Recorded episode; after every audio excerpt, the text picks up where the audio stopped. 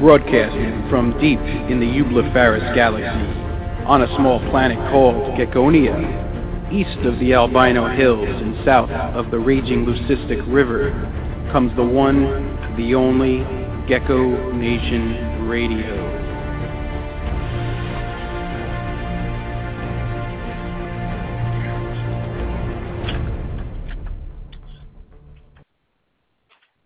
Good evening, gecko and reptile enthusiasts. Tonight is April 6th, 2014, and right off the bat, I just want to thank everyone that was so kind to send me messages today for my birthday.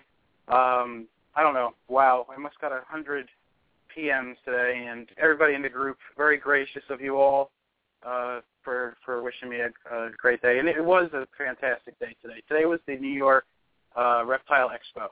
Um, and you know, I kind of went into the show today with mixed feelings about how the turnout would be, and it was actually a slower show. There wasn't a lot of people, uh, but however, people were buying geckos. Uh, people, like you know, I were walking around with gecko purchases.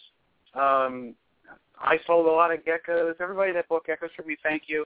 Um, I appreciate that, and keep me posted on how well they do for you. I always like to hear about them down the line, and um, you know, see what they do in your projects. It's always uh, just great to, to know that, you know, our hard work as breeders uh, goes on to help you in your projects and what you do.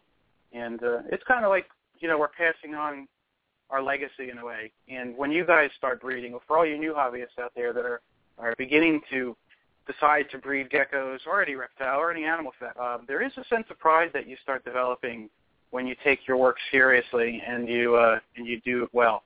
And uh, when you see other people um, expanding on what you, you know, worked so hard for, uh, you can't help but feel feel happy and proud. So give it a shot if you have that dream, that ambition for it, um, and, and definitely get somebody else involved. It's it's so much fun. I see the chat room's filling up pretty fast. We have a lot of guests in there. I see Elsa, Chad, Landon, Sean, Heavy Duty Reptiles, Soft Kitty, Mike Preston, Brooke, uh, wow, everybody's filling up fast. About 15 people. Uh, tonight uh, we have Steve Sykes of Geckos Etc. And if you guys don't know who Steve is, you've been living under a rock, that's for sure.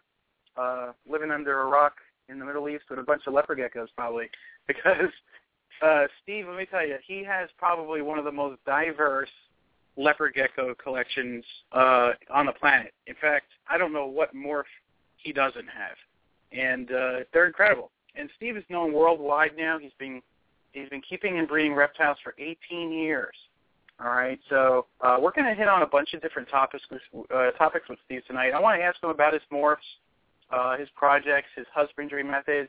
I want to talk to him about his experiences abroad and uh, especially what it's like meeting new hobbyists in different countries because he does a lot of stuff. Uh, you know, you're always seeing him posting pictures of his travels and uh, I think it'll be interesting to hear some about that. Uh, but before we get started and before we get into our interview, I want to uh, mention that uh, Gecko Nation Radio, of course, would not be possible without its amazing sponsors, and we love our sponsors, folks, big time. Check them out. Gecko Nation Radio is a David's Fine Geckos creation and production. You can visit the show's Facebook page at Gecko Nation Radio. I also have a great family-friendly group on Facebook called Gecko Nation. Apply for membership today. Gecko Nation Radio is sponsored by Dale's Bearded Dragons is your one-stop source for any reptile supply products that you may need, from Exoterra, Zoomed, Repashy, Repcal, Fluker, and much, much more, and all at 20 to 50% cheaper than your local pet store or big chain pet store. They are also the biggest reptile supply distributor at most of the Northeast expos contact them directly online at dalesbeardeddragons.com or message me on Facebook and I'll put you in touch with the owner. Gecko Boa Reptiles is your source for the highest quality leopard gecko morphs and wild types, from white and yellows to radars, amazing tremper morphs, and rare subspecies. John is a world-class breeder and extremely knowledgeable. If you're looking for something truly special in geckos, contact John Scarborough at geckoboa.com and on Facebook. And if you're looking for quality food for your dubia roaches, crickets, mealworms, and superworms, look no further than MS2 Premium Insect Chow. Made with reptiles in mind, it contains no dog food, cat food, or chicken mash. Using only vegetable proteins and high-quality ingredients, MS2 Premium Insect Chow will have your feeders making a beeline for it. Contact ms2ent.weebly.com or it can also be purchased at Rainbow Mealworms and AB Dragons. Rainbow Mealworms is the largest worm grower in the world and selling to the public since 1956. If you need the highest quality mealworms, superworms, and crickets for your pets, contact them at www.rainbowmealworms.net. abdragons.com is your source for the highest quality dubia roaches. Whether you're starting a colony of your own or just need feeders for your insect-eating herps, abdragons.com can't be beat in quality or price. They are also a huge distributor of FlexWatt reptile heat tape and have very competitive pricing. Check out abdragons.com online and on Facebook. Ohio Gecko is famous for amazing tangerines, snows, and other very unique leopard gecko projects. Thad also has some incredible fat tail morphs available from stingers to starbursts. Visit him online at ohiogecko.com and at expos in the Northeast. He is also the owner of geckoforums.net. Reptiles Express is the absolute best live animal shipping company with great low rates. Debbie is the queen of customer service and will make sure your precious cargo gets to where it needs to. They also have a wide array of shipping supplies from deli cups, snake bags, heat packs, and more. Visit reptilesexpress.com and become a member today. Supreme Gecko is a great source for crested geckos, day geckos, and other species, including micro geckos. Wally Kern is a top-notch breeder and gecko enthusiast. Visit supremegecko.com for his available animals and supplies. Okay, everybody, we are back. I'd like to also mention at this time two things. Number one, Herpentine Radio and Gecko Nation Radio are affiliates.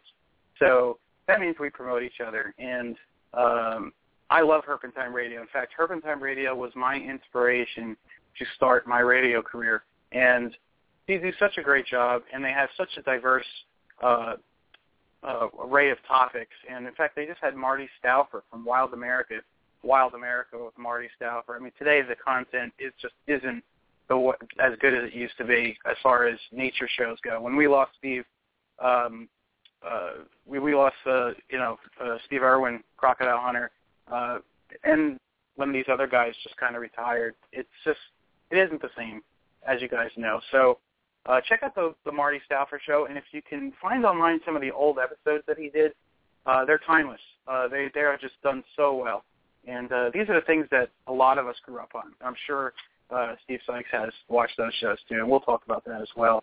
Um, now, also, I want to mention to everybody that tonight's show is going to be focused on geckos. I do want to talk a little bit about his hognose snakes projects that he's working on, but uh, I just want to remind everybody that's tuning into the show for the first time, or um, maybe you're tuning into this show years from now, uh, and I hope this is still going strong. But right now, if you are a hardcore gecko enthusiast, you need to go here. Did you know that since 2006 there's been a treasure trove of history and information on leopard geckos and other species? Well, Gecko Forums is the most extensive database of leopard gecko history on the web right now. Take a look and delve into the past, present, and future of this great community. The biggest contributors, breeders, and hobbyists have left their mark there. Now it's your turn. Look, learn, and post away. Need a place to post animals for sale? Look no further. Visit geckoforums.net and become a member today. Gecko Nation Radio is proud to be the official radio show associated with Gecko Forums. That's right, everybody. You know it. We are proud. And I saw I saw uh, Thad today of Ohio Gecko at the show. It was really cool. I saw Michelle from Rampant Reptiles, Matt from Sasselbeck, uh, a few other people. Just uh, just another great show. Seeing a lot of good people in the community there. So it was a lot of fun. All right, folks, we're not going to waste any more time. But uh, one quick thing I want to mention to everybody: Steve Sykes is being gracious enough to offer a 20% off uh, uh, credit for our nightly raffle. So that means uh, for for the guys that have the bravery and the courage to call in with their questions or comments tonight uh, you guys will be entered into our raffle. And you guys know how it works. Tomorrow, uh, in the Gecko Nation group, I will post uh, the raffle results. It'll be a video that I'll tape of the names in a random uh, name picker, okay? And it's totally random and legit, so whoever name comes out is going to get that 20% off credit. if you are a child, you're going to have to have your your parents' permission, okay? And it's good towards one purchase only. All right, so um, let's not waste any more time, and let's go ahead and grab Steve. Steve Sykes from Geckos, etc. You are live on Gecko Nation Radio. Great, thanks for having me.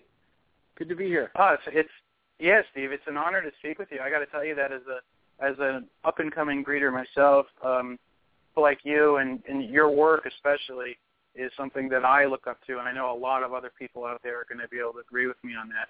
Uh, you do an excellent job, and I really admire your collection. Thank you. I appreciate that. Yeah. Um, this interview tonight is is I, I kind of get a little bit nervous talking to people like you because you know you guys have really come so far, and it's I, I know a lot of you guys are very approachable, and um, you know how how do you feel about people that are new in the hobby, and uh, do they ever like ask you for autographs and stuff like that? well, it, it, it's interesting. I mean, yes, I, well, I can think of maybe a handful of times in the U.S. that I've been asked to give autographs. Um, a few times in Europe, but when I go to Japan uh, for the reptile show there, um, man, I, I it's it's it's crazy. Uh, it's it's uh, you know it's humbling, but it's it's just unbelievable. Uh, two years ago, there was a gecko book that was published in Japan, and it had a full page picture of me holding a bell blazing blizzard, and uh, mm-hmm. I, you know certainly that was a key to promotion of of me in Japan.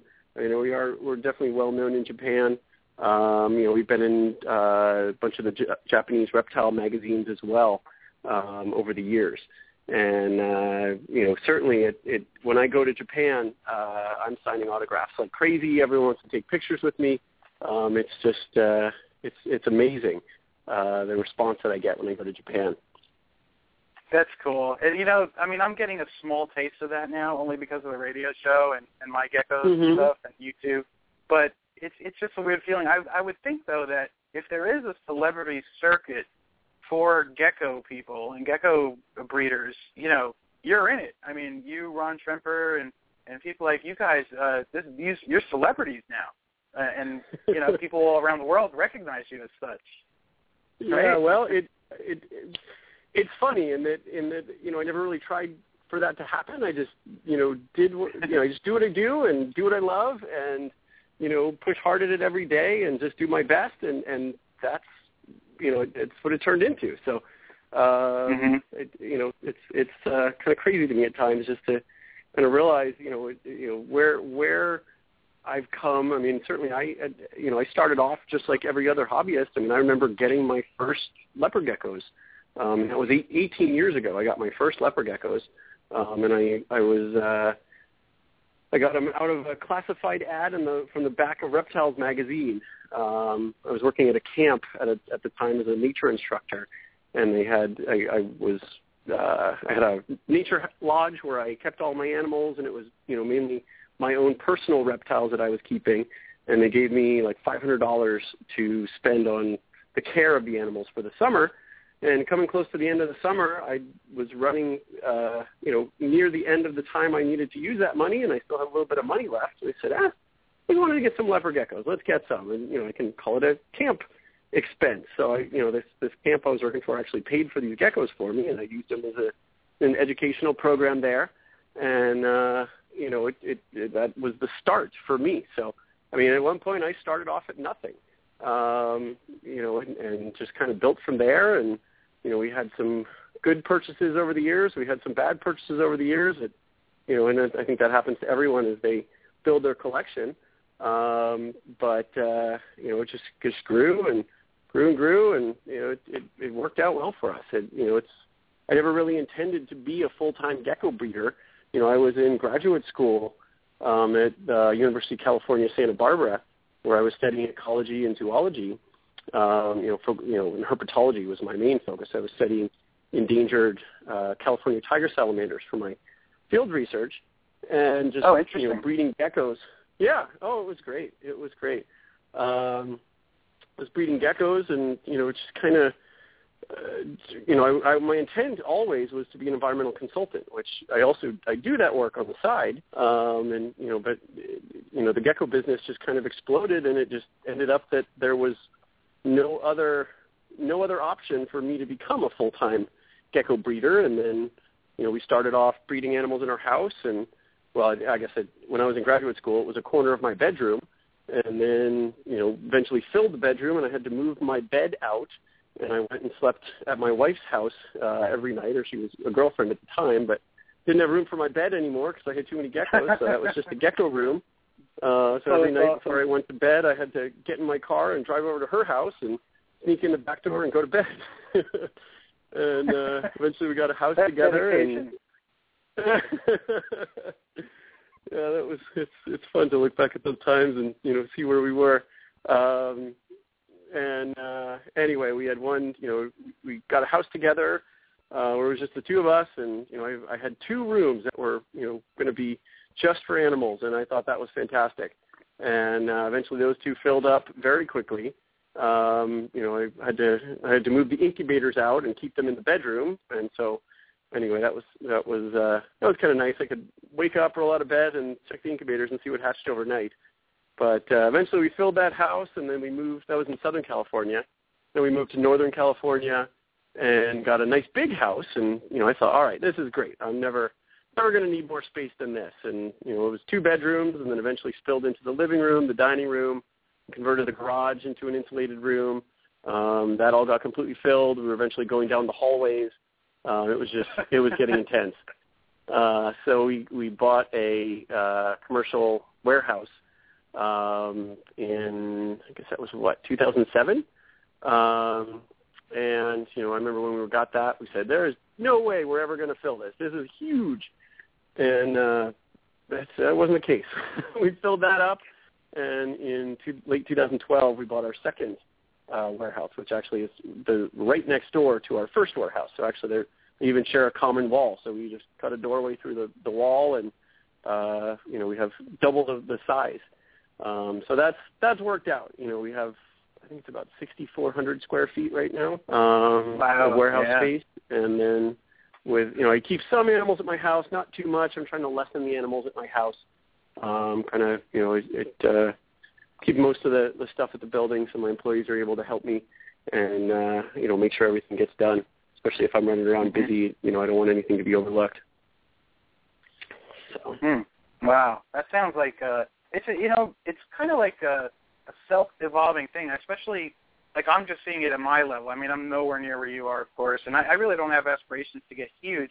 But I see that when you start getting well, I'm sure you said the same thing, but um, I see that like as your projects grow, you you feel like like I'm at the point right now, Steve, where I have all these great projects, and to to to stop now and to give up on them would be just a complete waste of all this work I've been doing over the last three years. So, in four years mm-hmm. actually. So now, so what happens is right. So the collection gets bigger, and it's like you're kind of forced to grow. You're kind of forced to become a business because you can't hold on to all the babies. You have to sell them in order to keep going. Mm-hmm. And it's just you you you're just destined to become a gecko breeding business. It's just you know it just happens, right?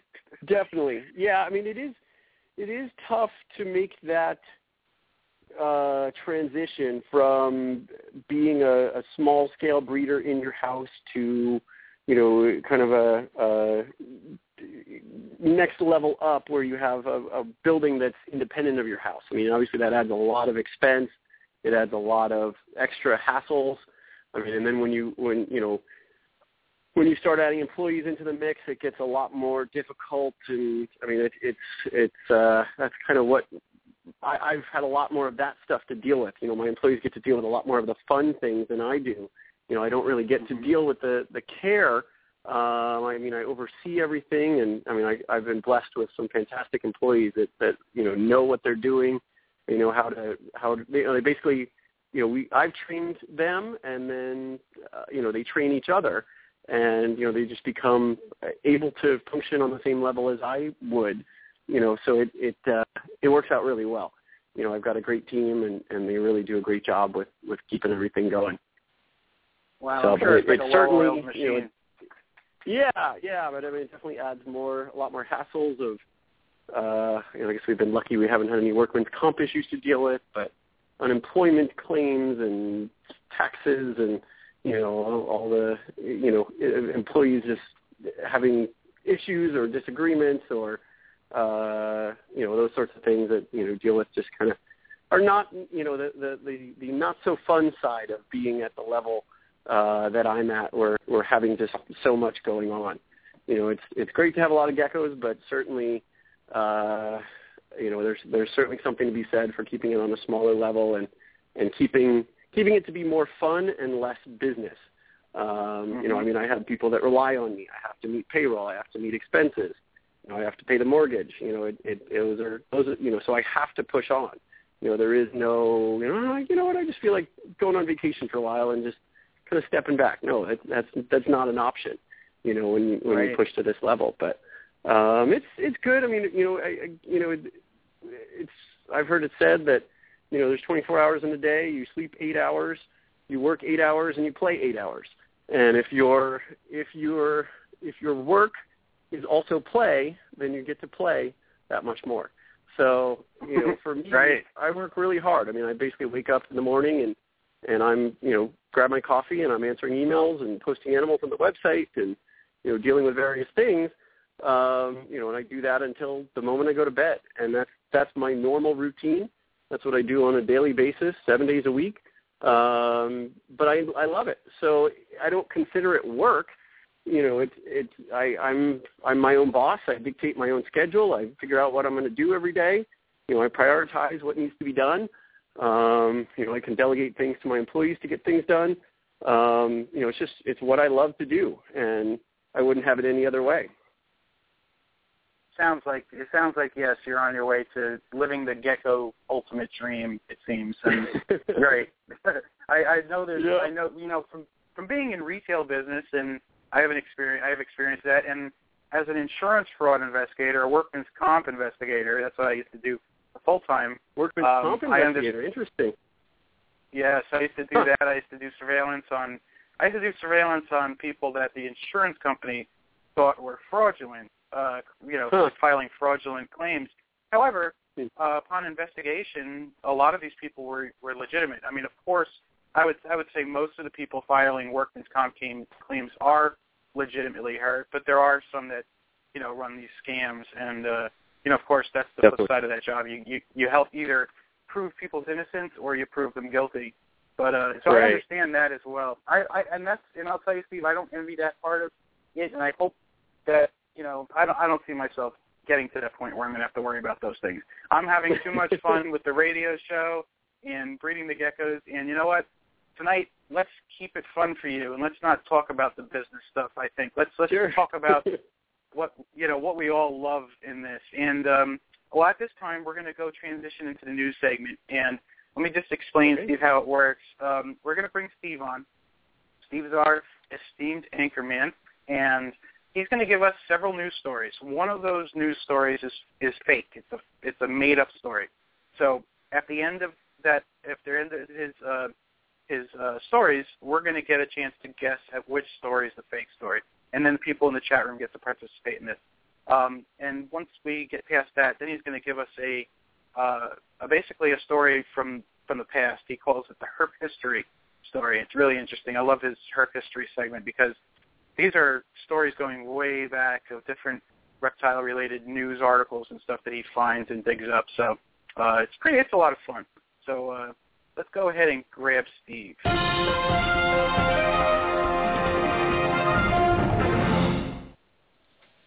Good evening, Geckonians. Hey, Steve. How are you? Good. How are you? Doing good. Good seeing you at the at the expo today. Thanks for coming. I know. Uh, thank you. I had a great time. Wow. You know what a what a good show, wasn't it? Oh yeah, yeah. I loved it. Yeah. Wish what it was you think about closer, but ah, What do you think about? Doesn't he have amazing ama- amazing, amazing collection. Amazing. I can I tell you. Um, one thing that caught my eye was the earless monitor. I saw a picture of one that that you were holding, Steve. Those things, Oh, okay. they look awesome. I never saw Yep. one until, until I was checking out your website. Yeah, well, actually, that wasn't that was an animal that was mine. Um, when I was holding that, that was in Japan. Um, that was at the facility of uh, the uh, Japan Reptile Show promoter. Um, his name is Shirawa, and uh, he has a, a zoo, a reptile zoo in uh, Japan um, called Izu. Uh, or it's I Zoo, but they call it Izu. Um, but anyway, he he uh, it's, a soup. I mean, from a herpetologic standpoint, that is just the holy grail. I mean, that Yeah. is that's something you know. I I mean, obviously, I've I've been interested in reptiles. You know, I mean, I've been keeping reptiles ever since I was four. I've I've always been interested in reptiles. But um, anyway, you know, that's something you you know. I learned about those when I was teaching herpetology. I was a, a TA uh, for herpetology in graduate school, um, and we talk about earless monitors, and it's it's kind of the uh, you know it's a it's a primitive monitor is what it is. Yeah. And, uh, and uh, anyway, certainly nothing I ever expected that I would be holding in my hand one day. But uh, you know, we're setting up for the Japan Reptile Show, and the promoter comes over to the table and says, "Hey, you want to go see the earless monitor?" I go, "Cool." yeah, I can't pass that up. I had, you know, people would ask, "Oh, you want to go out to dinner tonight?" It's like, uh, "No, no, no. We're going to see Needles Monitor." I will. Yeah. I'm kind of jealous of uh I'm jealous of Steve in the picture where he's holding that the uh the Moloch. Yes. Yeah, that was another, that was also in Japan. That was actually at the same place. Um, that was, uh, you know, it, it was every year at the Japan Reptile Show. They have a um, kind of the, the special animal guest. Um, they also have a special celebrity guest. Um, but anyway, they, uh, every year it's different. And for that particular year, it was the Moloch. And uh, anyway, that was, uh, you know, I was checking it out during the show, but then after the show, um, we went to the uh, promoter's facility, and they said, "Hey, you want to hold it?" It's okay, can't pass that up. So, uh, anyway, certainly really, really cool. Um, Yeah. an amazing animal. Definitely. Awesome. All right, Steve, what do you got All for us tonight? So we're gonna start out with bad news. I have, I'm not sure I have any good news here. Um, Mm. not really. All right, the owner and former manager of Lake Elsinore Exotic, which is in California, where thousands of dead or dying rats and reptiles were found in disgusting conditions following an undercover investigation by animal rights activists, pleaded guilty to animal cruelty Thursday, April 3rd. Mitchell Stephen Bem, the owner of Global Captive Breeders, admitted to a dozen misdemeanor accounts. David Delgado, the former manager, pleaded guilty to a dozen felony accounts as part of an agreement, but they were originally charged with, let's see, more than 100 counts of each felony animal cruelty originally. So they got it reduced down to, excuse me, let's see, down to, I think it was 30 counts. But, Wow. yeah, That's it, terrible. yeah, it was from the sounds of it, it was horrible. They, it says there was animal control officials who began investigation investigating global captive breeders in December 2012 wrote in court documents that more than 18,000 rats and hundreds of reptiles found at the business experienced long-term neglect, suffering, and cruel deaths. Jeez. Yeah, Wow. That's terrible. that's yeah, I remember hearing horrible. about this. I remember hearing about this when they first got, um, I guess, busted, so to speak, where you know it, it made news. But I, you know, I guess now it's the time where they're actually uh, getting their sentences. That's uh, interesting. Yeah. Well, you know, Yeah. that's a case of people that I guess took on more than they could handle and uh, weren't doing it correctly. And uh, when animals suffer, uh, it's never a good thing. Never a good thing. Nope. All right. All right. An enormous crocodile believed to have killed and eaten four people from a Ugandan village has been caught. The one-ton killer croc was captured by Uganda wildlife authorities, officials following a four-day hunt. It was trapped with a meat and hook. The giant reptile is believed to have killed at least four fishermen along the shores of Lake Victoria and maimed several others. The crocodile, believed to be 80 years old, was transferred to Murchison Falls National Park. So that's cool they didn't kill it. Well, a lot of times they just end up dead. Mm-hmm. But but yeah, that's pretty cool story. I mean, un- unfortunate for the fishermen, I guess, but yeah. All right. And this is kind of scary. In Mount Pleasant, South Carolina, a crew from the Edisto Island Serpentarium is heading out to an apartment complex near the Cooper River Bridge starting line, searching for what could be a highly venomous snake. Now, they're looking for a gaboon viper. They found hmm. shed shed skin that they believe belongs to a gaboon viper. if it was someone's pet, police said the owner was breaking town ordinance which states it shall be unlawful for any person to keep, maintain, or have in his or her possession or control with, within the town any poisonous reptile. So they're they're looking for you know, and this is in a an apartment complex. So they found the shed for, skin of a of a gaboon viper. Yeah, of a gaboon wow. viper. Okay.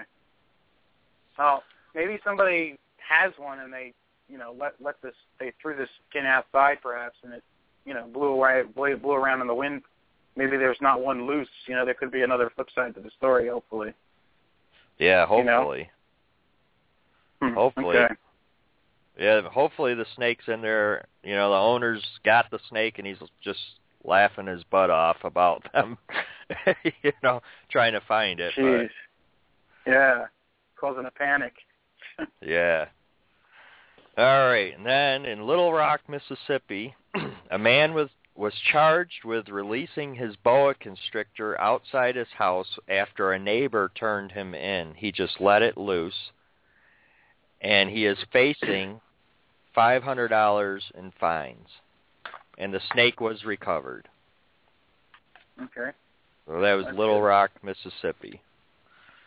Okay. Then this one, oh, I do have a good story.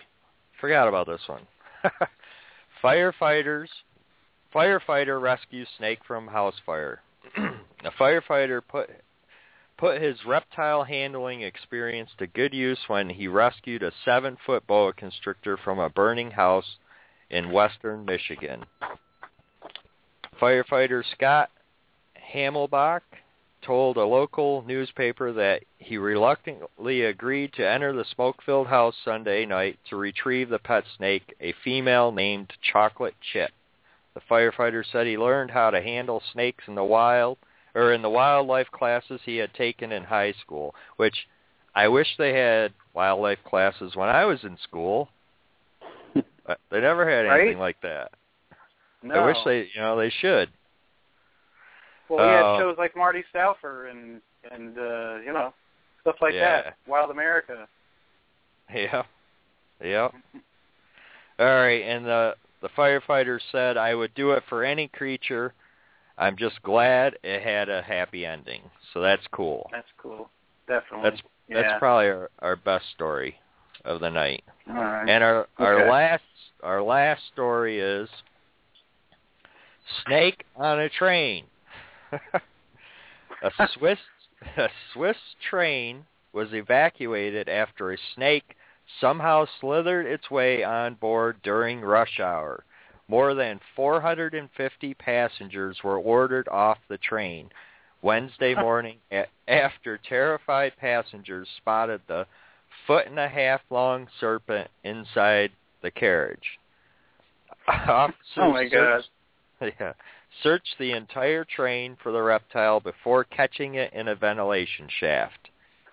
They they then identified the sneaky intruder as being a non-venomous black garter snake. It's not clear how the snake made it on board, but it's believed it was brought on by a passenger. Sam uh, Jackson must have been on that train. I was thinking that. One of the worst uh, movies ever made, but I know. All right, what's the recap? Okay, the recap is plea deal in rat and reptile abuse, killer croc caught, hunt for gaboon viper, man charged for releasing boa, firefighter saves snake, and snake on a train. Okay, all right. I'm watching the chat room, everybody. What, which one of, the, of these stories do you think is false? And of course, we'll give the first crack at it to our guest, Steve Sykes. Which of those stories do you think is the false story? Gee, well, um, let's say either hunt for gaboon or sneak on a train. Um, we'll go hunt for gaboon. I'm going to agree with you. I'm going to say the gaboon viper one. Uh, but then again, the snake on the train, uh, yeah, that one, that one's just kind of sitting in my head. All right, I'm going to be different than Steve. I'm going to go with snakes, the snake on the train, because that may be the sequel to uh, Snakes on a Plane. Um, okay, that's the one I'm going to. That would be an absolutely awful movie, Snake on a Train. yeah. Um, all right. Somebody, a lot of people are saying the Gaboon Viper story, and uh, let's see. Oh, okay. Somebody says that the snake on the train is true. He read it somewhere. All right, so I lost. All right, what is the false story, Steve? The false story, and I can't believe anybody didn't guess it, was the man releasing the boa. Ah, okay. That's you know, the false ex- story. You, we hear that so much today. You know, it's like, well, yeah. yeah, all right, another guy did it. You know. Yeah. All right. well, you know what? That's I, I'm kind of. I don't know. I am a little worried about the Gaboon Viper thing, though. Yeah. Yeah. Where was that again? What town in state? That was. Let me go back through here. That was in Mount Pleasant, South Carolina. Okay. It is kind of a you know what? But South Carolina still gets cold, so I'm guessing that you know it may not it may not survive uh, too long. I don't know. I don't know that much about their their their climate zone though either, so I may be wrong. But I, I would think that aren't they from a more uh, you know hot climate? Um, they're like, would you happen to know where they're from, native? I mean, they're they're African. They're African. Um, yeah you know, I don't I don't know exactly what the climate is there, but I I mean, I would assume it's quite warm, but I don't know what their cold tolerance would be. Mhm. Yeah. All right. Interesting. All right, I'm going to try to look into that. Maybe we could follow up with that story and yeah. maybe get some more maybe get some more info next time. All right, cool. Um, I'm hearing a little bit of a noise coming, and that is.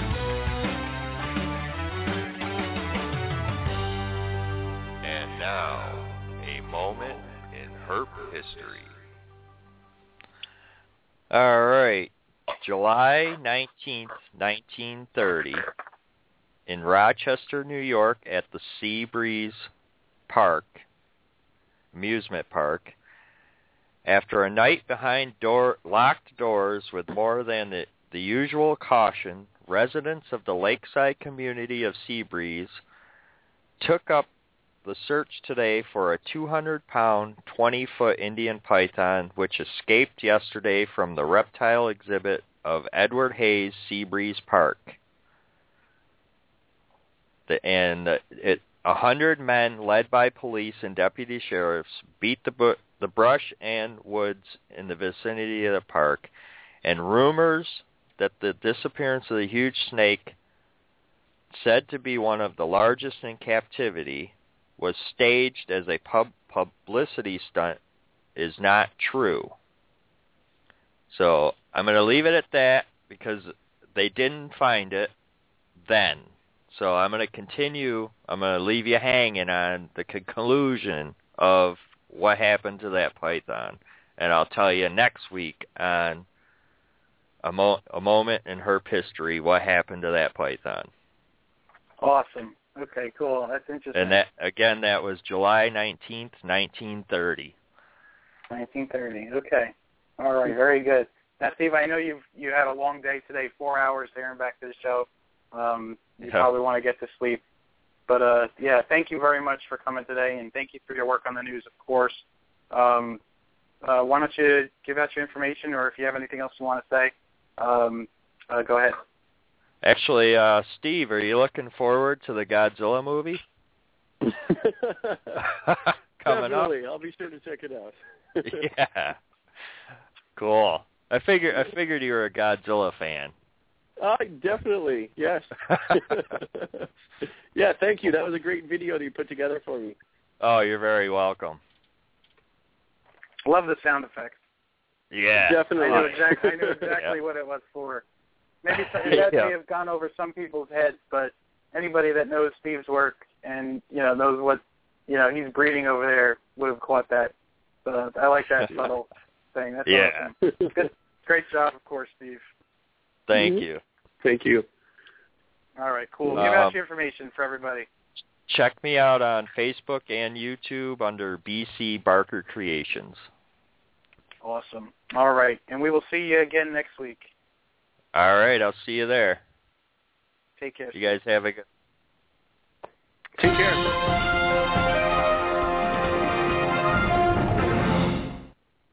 All right. We are going to get into the full interview with Mr. Steve Sykes.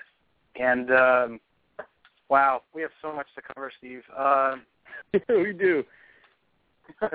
what do you think is a good place to start? I'll leave it up to you. I'm ready. Okay. I'm I'm thinking we are you were kind of talking a little bit about your your experiences in Japan and um you know I that's someplace I would just love to see. Just to, just well, could you tell us a little bit about these Japan shows and what you've seen there and what the atmosphere is like and what are the people like? Sure. Well you know I've I've been to reptile shows you know Japan Germany uh you know all over the US even did a, a last year. I did a reptile event in Korea, um, and they don't have reptile shows in Korea that are you know kind of all exclusive reptile shows like they do in the U.S.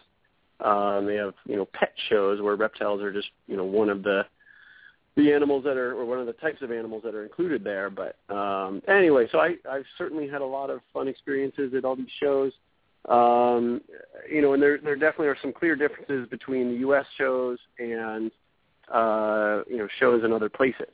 Um, and and actually, I mean, I, uh, you know, one one complaint I've heard a lot recently about U.S. shows is just we're kind of lacking in diversity, and that that is definitely something that that I see. Um, you know, U.S. shows you kind of see basically all the same species over and over again.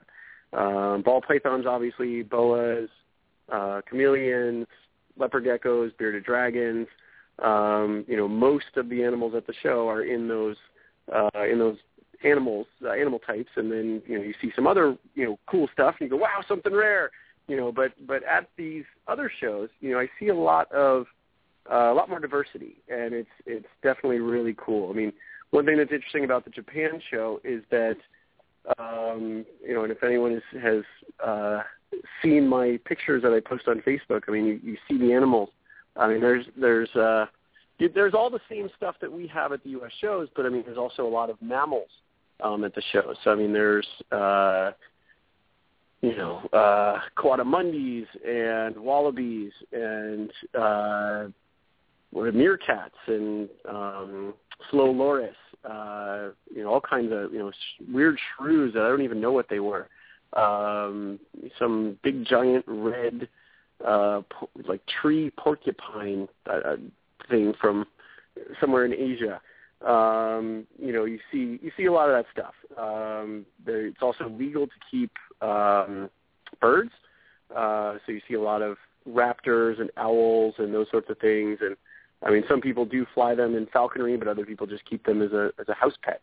Um, so it's it's interesting to see that kind of stuff. I remember one time when I was in Japan, there was you know, I'm, I'm running around taking pictures of mammals and and hawks and owls, and he's like, "Well, aren't you interested in the reptiles?" I'm like, "Okay, yeah, yeah." There's most of the most of the reptiles are are similar. You know, there are some really cool things like you know just uh, you know like I saw a whole bunch of um, you know, Laos newts, or you know, I see those there, which are you know that's kind of a, a super rare animal that you don't see very often. Um, pig-nosed turtles. So I, I was holding this picture of me on Facebook holding an albino pig-nosed turtle, um, albino um, leopard tortoise. Um, I saw over there. There are only like four of them in the world. Um, you know, just a lot of just really crazy rare stuff. I mean, Japanese people are definitely into really crazy rare things. Um, so that's that's you know certainly makes those shows a lot of fun. Um, with the European shows, what's nice about those shows is you know I mean you and I both know how much it costs to have a table at a at a show. I mean you you can't you can't do a show unless you're actually expecting to sell animals because it's expensive. Right. You know, I don't know how much table yeah. costs are where you are, but I mean, in, in California, you know, it's two hundred fifty to three hundred dollars for for just one eight foot booth. Uh, you know, or, or you know, with an eight foot long table in it. Um, mm-hmm. and you need electricity and extra passes and parking and you know all that. It gets it gets really expensive. So you you really have to you have to have sales lined up. You have to have a good volume of animals in order for a show to be worth it. Um, but the cool thing about the shows in uh, Germany, you know, the Hamm show in particular, is that you buy your table space by the meter. So it's only you know thirty. I think it's thirty euros for one. It's either fifteen or thirty euros for a one meter of space, and you know you buy it by the meter. So if you're just a, a small scale hobbyist um, who's you know just has a small number of animals to sell, you, know, you can go to Hamm and get a meter of space and display your animals and you know you're not it's not that expensive. So as a result, you see a lot more diversity from from the hobbyists, and you, you have people who are you know really really doing it from a pure hobbyist, you know, scientific um, point of view, where you have some guy who's interested in some rare genus of Indonesian snakes, and that's all he breeds.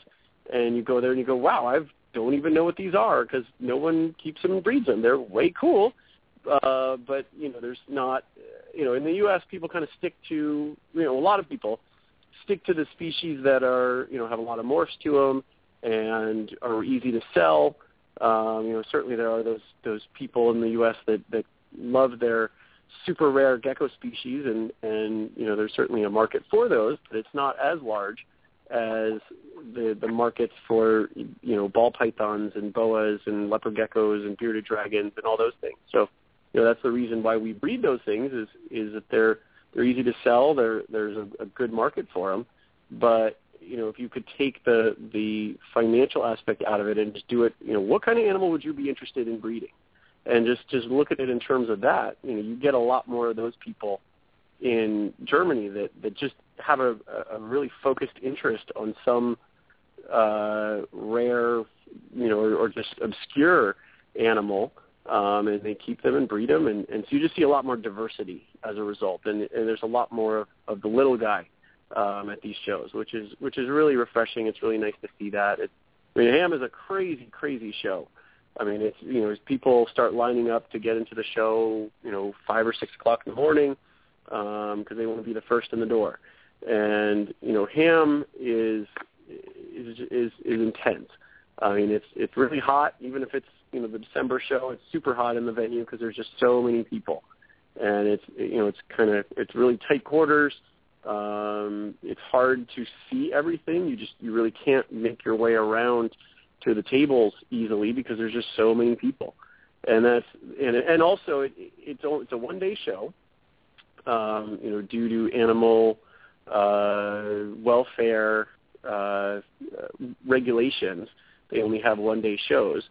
So you know the the uh, you know it goes really quick. So you know the doors officially open at 10 o'clock, and it's basically over by three. I mean it, it, the show is open until like five, um, but by three o'clock you know, it's basically over. People have made their purchases or picked up their animals, and then they're they're uh, you know heading out. And I mean people do start packing up at three o'clock.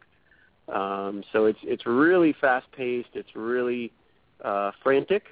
But uh, you know, when I, when I go to Hamm, you know, I'm I'm there with my own animals, so I kind of have a, a you know responsibility to be at my table. But there's just so much to see, and I just never get to see it all.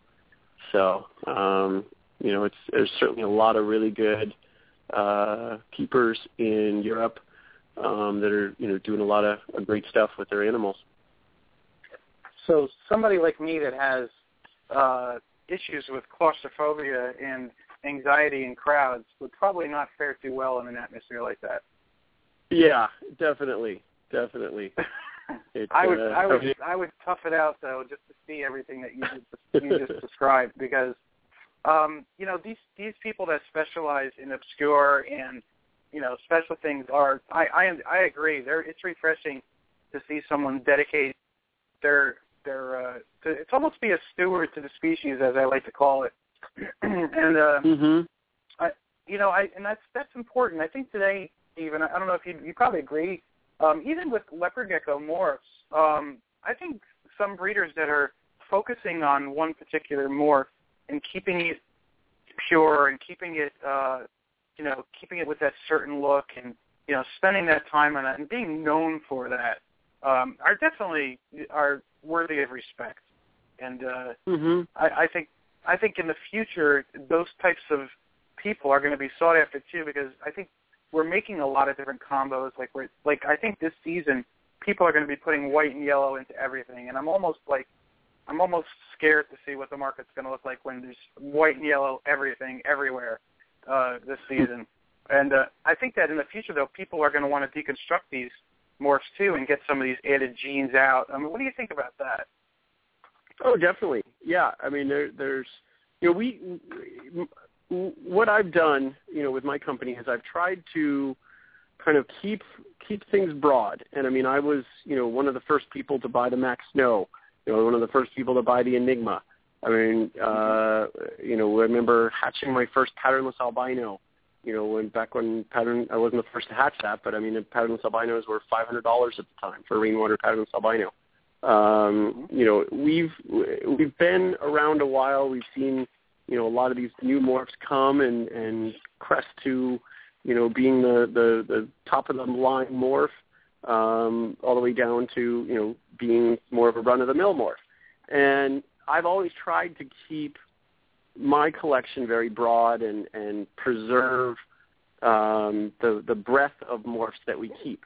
You know, I still want to be able to sell, you know, regular Mack Snows, uh, regular Super Hypos, regular Tremper Albinos and Bell Albinos, and still want to be able to sell all of that stuff. And there's a market for it. You know, it, it's not, uh, you know, you're not selling them for hundreds of dollars, but but it's it's uh, you know kind of the the uh, the, the newbies that you know they need a, a cheap morph to start with and you know for someone who's going to focus their whole collection on producing high end stuff, I mean, yeah, they'll have some byproducts they can sell to, the, to capture that lower end um, customer.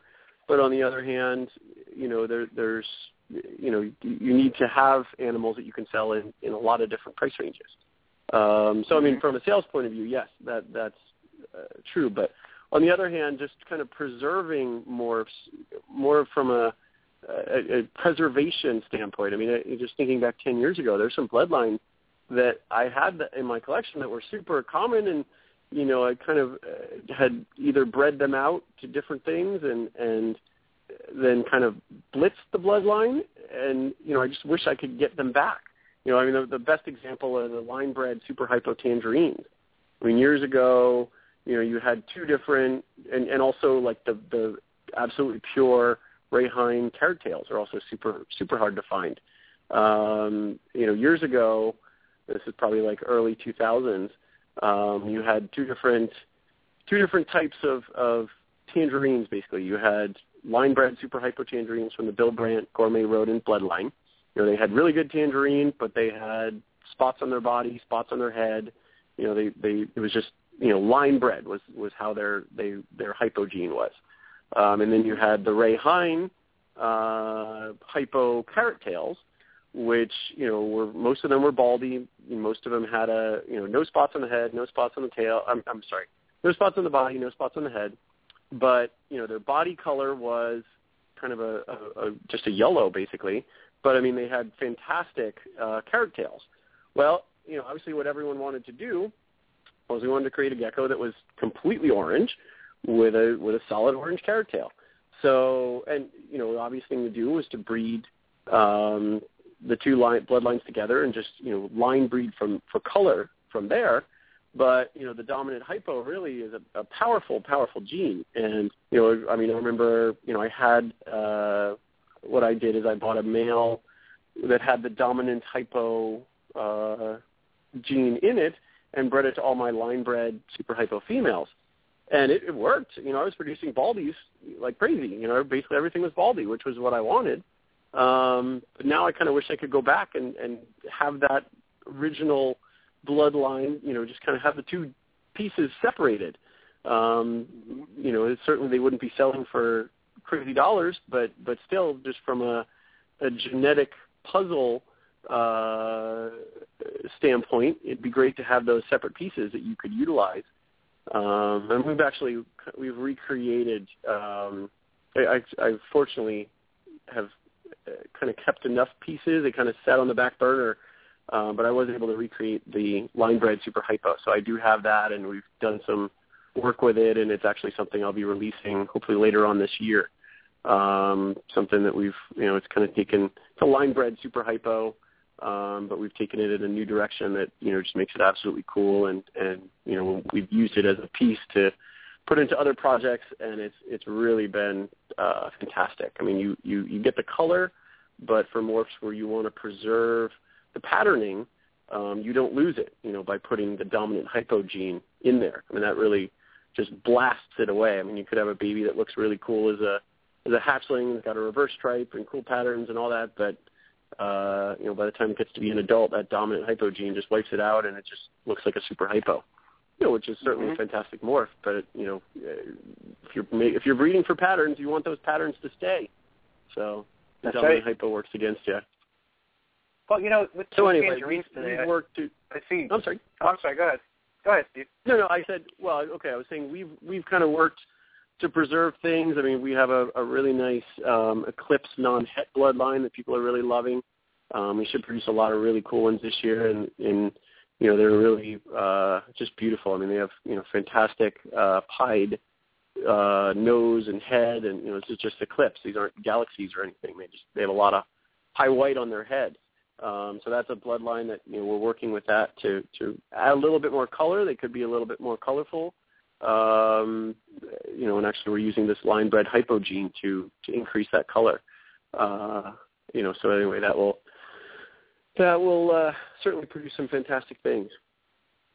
Yep, I'm looking at that eclipse right now. You're right. It is definitely different than most eclipses uh, that we have. We were talking about the eclipse gene in particular last week, and uh, mm-hmm. yes, regular regular eclipses are are beautiful. And I was jumping in a minute ago to, to mention about tangerines. It seems to be today two different camps as far as tastes go with tangerines. I mean, I'm partial to the tangerines that have that bright orange, but they have the black spots over them. I mean, you know, the super hypo baldies look great. Don't get me wrong, but I yep. like the dirty look, so to speak, with the black spots.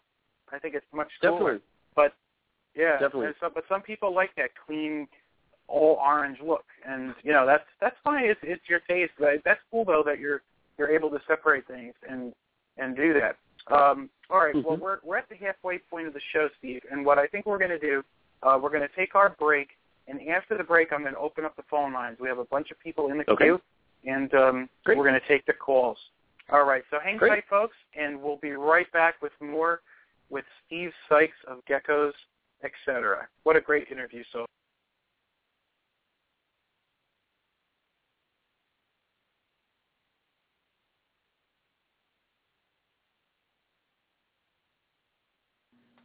Gecko Nation Radio is a David's Fine Geckos creation and production. You can visit the show's Facebook page at Gecko Nation Radio. I also have a great family-friendly group on Facebook called Gecko Nation. Apply for membership today. Gecko Nation Radio is sponsored by Dale's Bearded Dragons is your one-stop source for any reptile supply products that you may need, from Exoterra, Zoomed, Repashy, Repcal, Fluker, and much, much more, and all at 20 to 50% cheaper than your local pet store or big chain pet store. They are also the biggest reptile supply distributor at most of the Northeast expos. Contact them directly online at dalesbeardeddragons.com or message me on Facebook and I'll put you in touch with the owner. Gecko Boa Reptiles is your source for the highest quality leopard gecko morphs and wild types, from white and yellows to radars, amazing tremper morphs, and rare subspecies. John is a world-class breeder and extremely knowledgeable. If you're looking for something truly special in geckos, contact John Scarborough at geckoboa.com and on Facebook. And if you're looking for quality food for your dubia roaches, crickets, mealworms, and superworms, look no further than MS2 Premium Insect Chow. Made with reptiles in mind, it contains no dog food, cat food, or chicken mash. Using only vegetable proteins and high-quality ingredients, MS2 Premium Insect Chow will have your feeders making a beeline for it. Contact ms2ent.weebly.com or it can also be purchased at Rainbow Mealworms and AB Dragons. Rainbow Mealworms is the largest worm grower in the world and selling to the public since 1956.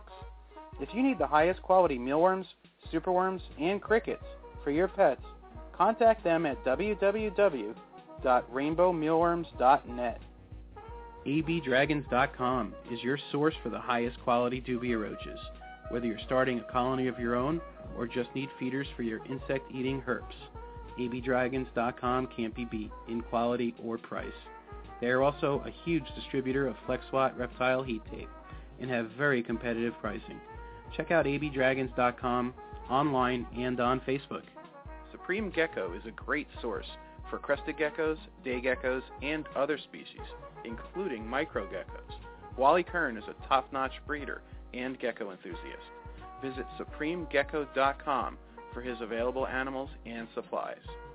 Reptiles Express is the absolute best live animal shipping company with great low rates. Debbie is the queen of customer service and will make sure your precious cargo gets to where it needs to. They also have a wide array of shipping supplies from deli cups, snake bags, heat packs, and more. Visit reptilesexpress.com and become a member today. Ohio Gecko is famous for amazing tangerines, snows, and other very unique leopard gecko projects. Thad also has some incredible fat tail morphs available from stingers to starbursts. Visit him online at ohiogecko.com and at expos in the Northeast. He is also the owner of geckoforums.net. Okay, everybody, we are back, and I'd like to start out the second half of the show by saying uh, thank you, everyone in the chat room and everybody that's listening live, and for all our callers in the queue. Um, I love it. I love when everybody's participating. It's awesome. Let's say hi to Amanda. I saw you at the show. Good seeing you today, Amanda. Uh, we have Brett. We have Brooke. We have Chris. We have Dylan, Elsa, bunch of guests. We have Jeff, George, uh, Jorge, Kayleen, Soft Kitty, Steph, Mike Preston, and Vogelsang in the in the chat. So thank you guys for tuning in tonight. All right, we're going to start our second half, and I'm bringing Steve back. And uh, Steve, I'm going to start taking calls. We have a we have a few ready to go, and uh, the one that's Sounds been good. on the longest here, yep, the one that's been on the longest here is someone I know. I recognize the number, and that is Daryl. Welcome, Daryl. Hey guys, how y'all doing tonight? Doing good. Hey, Daryl. Yeah, I'd just like to say once again, Dave, another great show. And uh Steve, Oh, I just uh I spend a lot of time just perusing your webpage, looking at stuff and just thinking, wow. So how much fun that must be to uh to play with all those animals every day. Thank you. Oh, it certainly is. But my question to you is, is if I'm fairly new into the leopard geckos. I used to keep snakes in the 80s, but just started keeping leopard geckos in the last year uh, with my son to uh, kind of show him how things breed and all that good stuff. And we're having a ball with it. Mm-hmm. But if if somebody was to uh, you know come in today and and what's the one key word of advice you would give them about breeding reptiles today? Hmm. Make sure that it's fun. Um, that that's definitely key. Um, you know, I've certainly seen a lot of people get into reptiles and then get out of it. Um, you know, there's a lot of people that that come and go every year. Um, it's if if being successful in reptiles, it, it really has to be something that's in your blood. You know, I've been keeping reptiles since I was four. I am I am destined to forever keep reptiles. There's nothing else I could do. Um, but there's people that look at reptiles and they go, "Wow, look how much these are selling for. I can do this. I can make. I can breed these." And and there certainly are those times when it's not so fun. You know, when you're when you're busy with other things in life and your animals are still requiring your care. You know, you have to you know put your head down, push forward, and you know you might be cleaning cages at two in the morning, and you really want to be sleeping. You know, or, or choosing not to go out with your friends because you need to stay home and collect eggs before you know it, you know on the on the normal schedule you should be collecting your eggs. So you know, keeping it keeping it fun, keeping the fun in it, working with the species and the morphs that you enjoy. Um, that's key. You know, you need to be excited about the projects that you're working on. Um, you know, you're people ask me all the time. You know, what what should I get? What which morph would you recommend? And I never answer that question because that, that would be that would be you know in, inappropriate for me to do that. I I know what I like you know, and basically I like everything, but I, you know, I do have my favorites. But on, that's on what the I other that's hand, what I tell them, Steve. yeah, you know, you, you need to. I you tell know, them I like them all. Exactly. I mean, what what what appeals to you? You know, that's that's what you choose. I mean, some people want the the the black and white morphs. Some people want the white morphs. Some people want the orange morphs. Some will love the ones with stripes. And there's something for everybody. So people need to to you know work with what they love. They need to keep it at a level that is manageable, um, and they need to. And another thing too is kind of have a plan for for how you're going to manage it. You know, don't just breed a million animals and then say, okay, you know, now I'm going to sell them, and and it you know your plans may not work out that way, um, and that's that's when you start having difficult times. So keep it fun, keep it manageable. Um, you know, enjoy it. It it doesn't have to be a, a full-time business for everybody, and it, and it shouldn't be.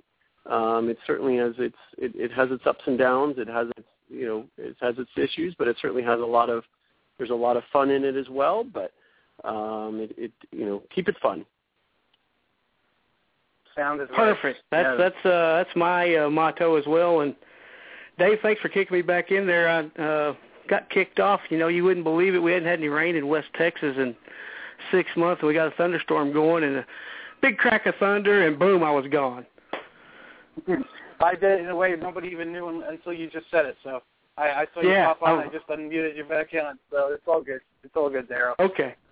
Well, Steve, I appreciate it, and that, that that's kind of my motto on it as well. And uh, my son, as long as it's orange, he's a Longhorn fan. As long as it's orange, he doesn't care.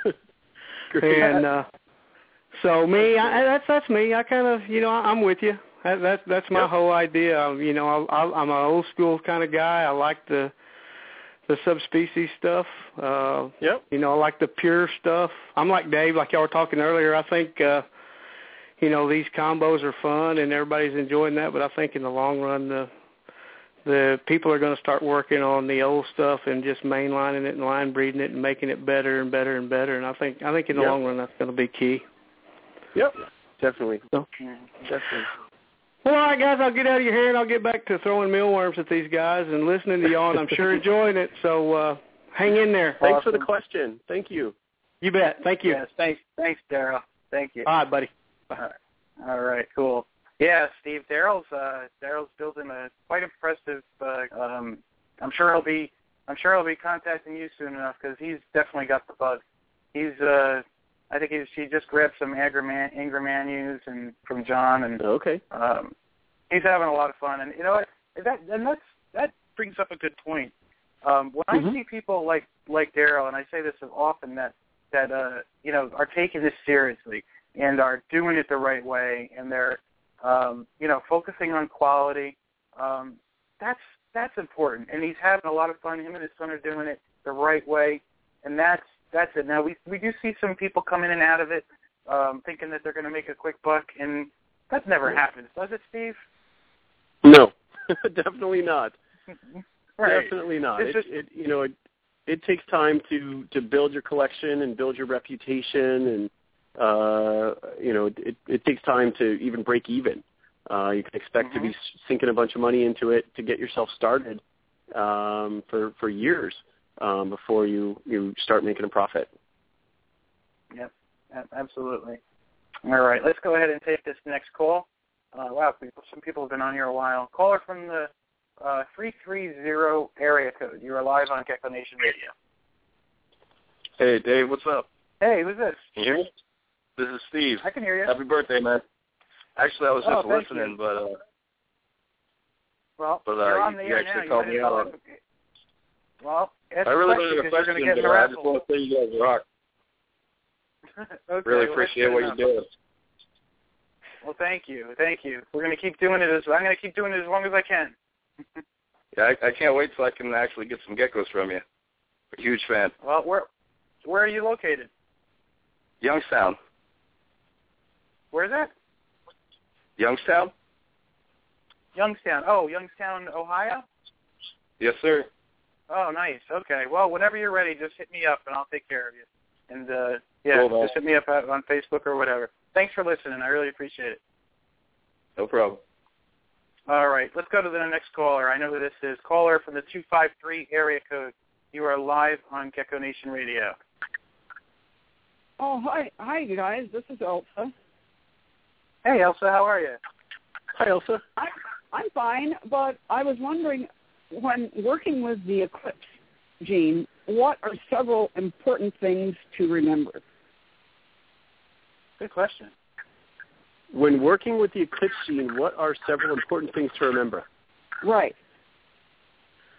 Well, uh, I mean, Eclipse is a recessive gene, um, so you know it's it's it's a pretty simple one in terms of understanding how it's going to uh, be inherited. Um, knowing, you know, oftentimes it comes with other, you know, associated with other genes, either Bell, uh, Tremper, or rainwater. So, you know, it's important to know if any other genes are present in the animal.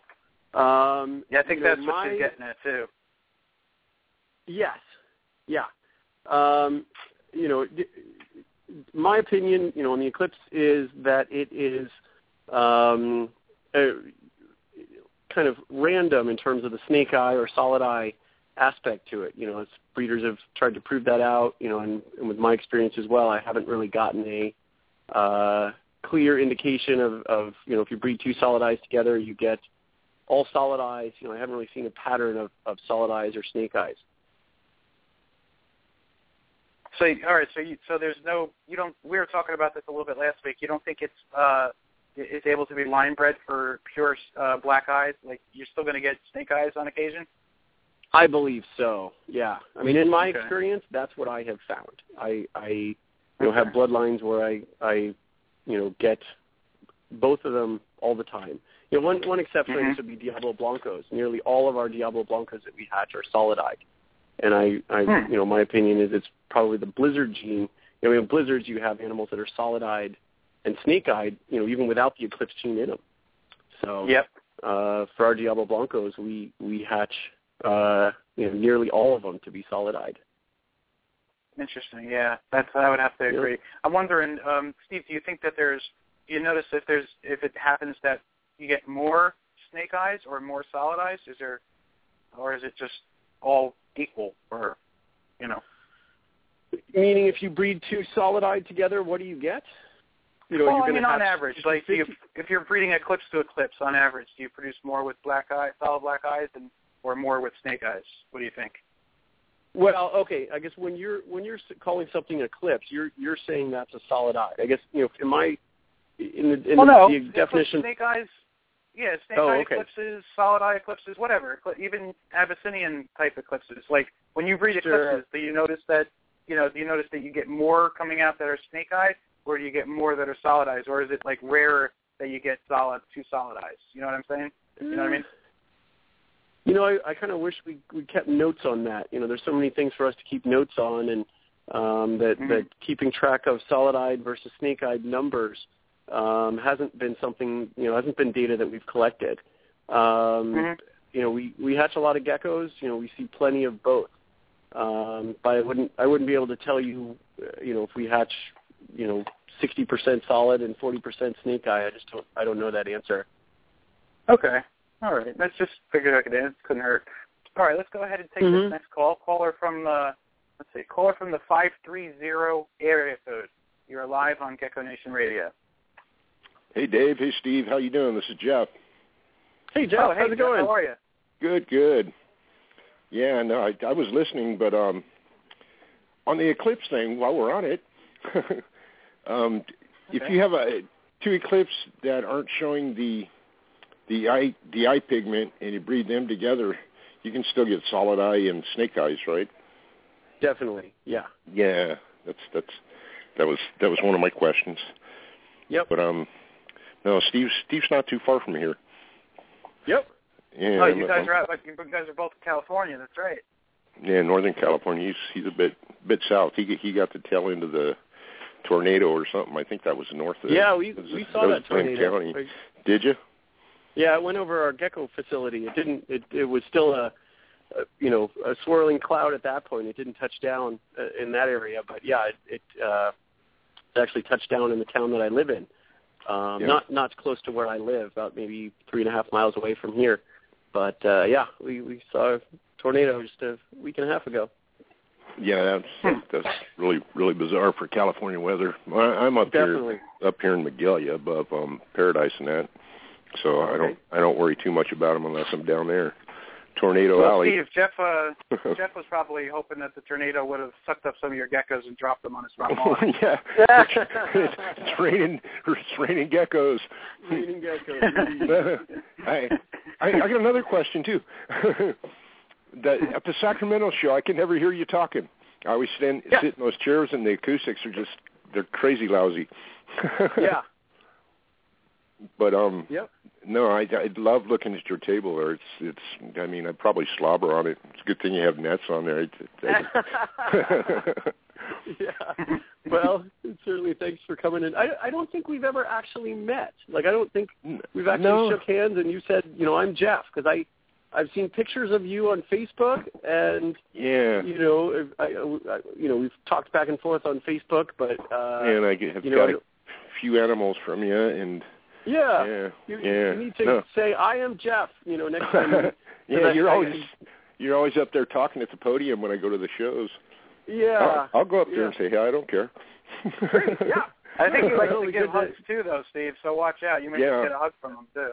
All right, I'm that's good Yeah. with me. I'm fine with that. At least that's what Right. Marcia says. Yeah. No, I, I always talk with Marcia when she's there, and no, this last show there was great. It's, Ron was there, Marcia, and, Yep. and and you, and well, everybody else. But um, Yep. no, it's a great Yeah, show. Good show.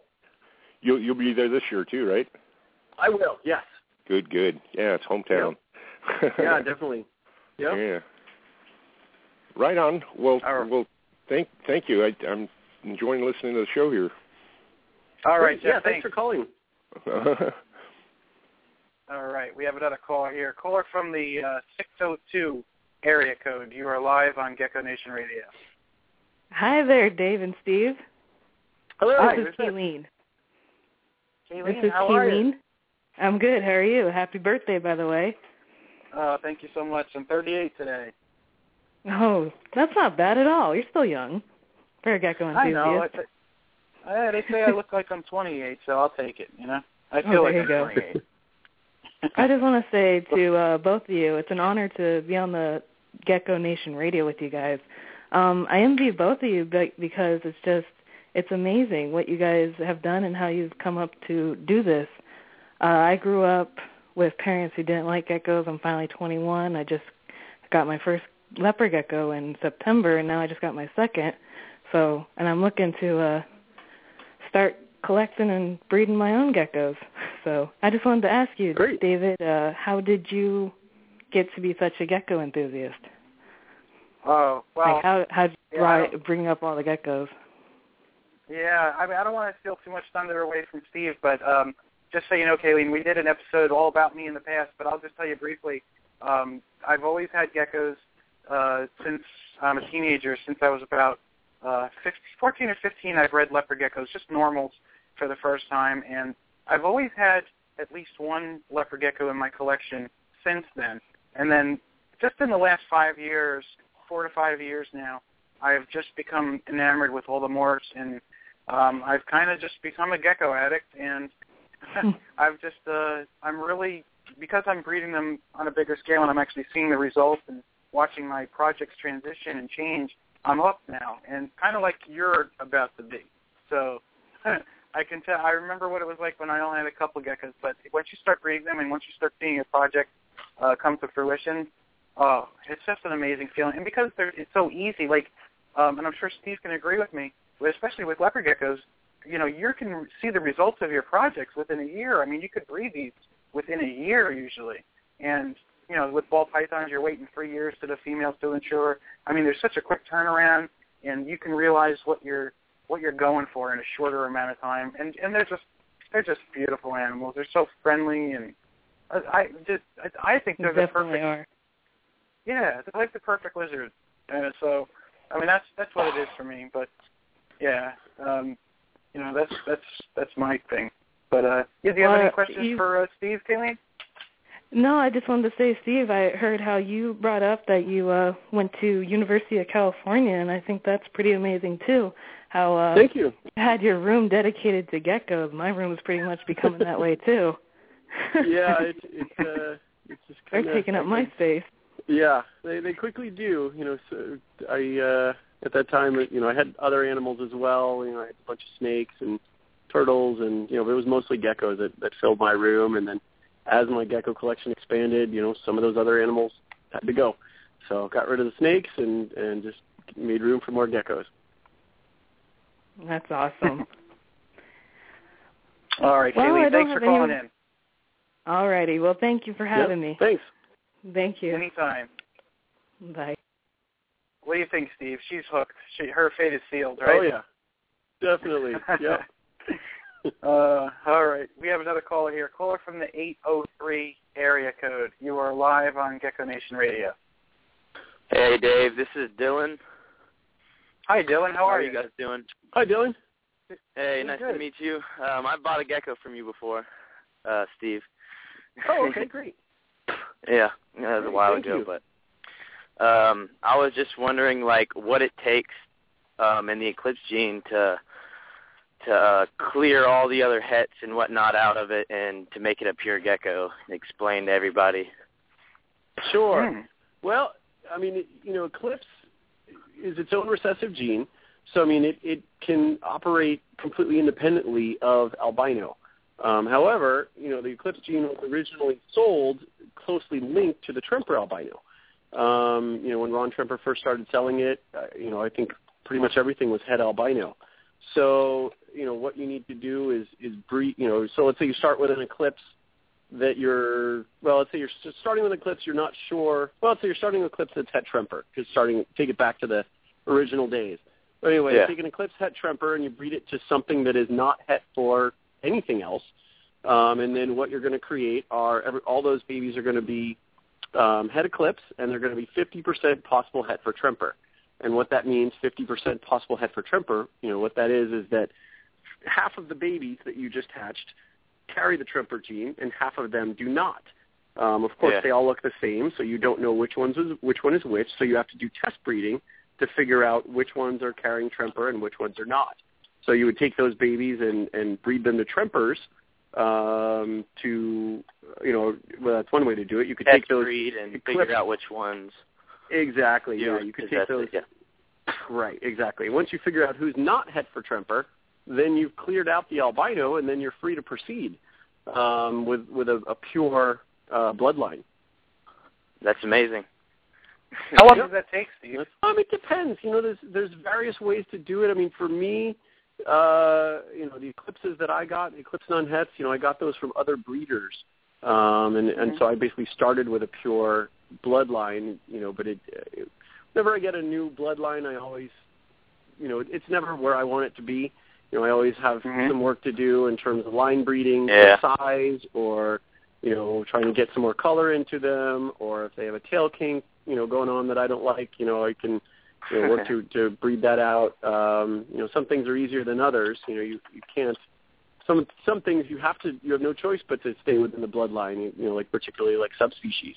You know, you just yeah. you can't take a subspecies and breed it to a you know a normal uh, you know non-het you know it's just regular uh, leopard gecko because then it's not a pure subspecies anymore. So, um, but anyway, you know it it uh, it takes it, it depends. You know, there's various ways to do it, and it just also with choosing those not those those hets to test breed out. Um, You know, it just it's luck. You know, if you you might get it in your first year, you might pick you know the wrong ones and and not get it in your first year. So Mm. it depends. Well, that was my only question, and you answered it. Okay, I appreciate Dylan. it. All right, All right, um, bye, calling. Dave and Steve. Y'all have a nice night. You too. Thanks for Thank calling. you. Bye. All right. Yeah, you know the eclipse gene uh, it does definitely confuses a lot of people today, and uh, it's got so many different components to it. Not only is it the eyes, but it's also you know can really affect color and pattern when mixed with other things, and you know I Mhm. think it's uh you know it's incredible. I mean I you know some breeders feel that it's uh like a gene unlocker kind of deal, um, or do, and some other breeders don't think it's the gene unlocker. Think it's just you know when the when other genes are mixed with it, it kind of reacts differently. What are your what's your opinion on that, uh, Steve? Personally, I never really liked the term gene unlocker um, because I I don't feel that there's you know in in an animal that that you're calling a gene unlocker. You know, you're not you're not really gonna there aren't there aren't hidden genes in there that when you bring something else to it, then it unleashes its ability to then produce something cool. Um, you know, different things work uh, together in different ways. You know, there certainly are polygenic, uh, you know, line bred features to a morph. You know, for example, I mean, I guess to, to explain that a little better, you know, like the Eclipse non-hets that I have are fairly, I mean, they're they're you know cool pastel colors, but they don't, you know, they're just kind of they're yellow. They don't really have tangerine. You know, the the Mhm. bloodline, I can take it and and change it by adding tangerine into it.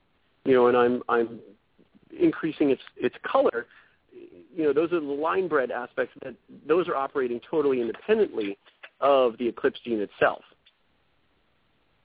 Gotcha. So and it's just, anyway, it's I mean, it, it, when they add up, it, it gives it a different look then when they add together. exactly, exactly. I mean, Mhm. you and you and I could both take, you know, baby geckos that that are hatched from the same parents, and you know, add five years of of selective breeding to it. We have have genetically the same animals in terms of their original lineage, um, but they may have totally, completely different looks to them, just with the line breeding um, that you and I had done independently of each other.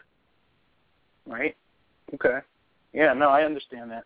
All right. Yeah. It's it's it's it's very interesting though. Sometimes like when you breed eclipses to things, know, and you produce like a when you've bred them to like say Mack Snows and you create uh, Mack Snow eclipses for two generations, you you're pretty sure right. about what you're going to get and what they're going to look like. But then all of a sudden, one of those babies just looks crazy, and and Right. you know it's like, well, what's that about?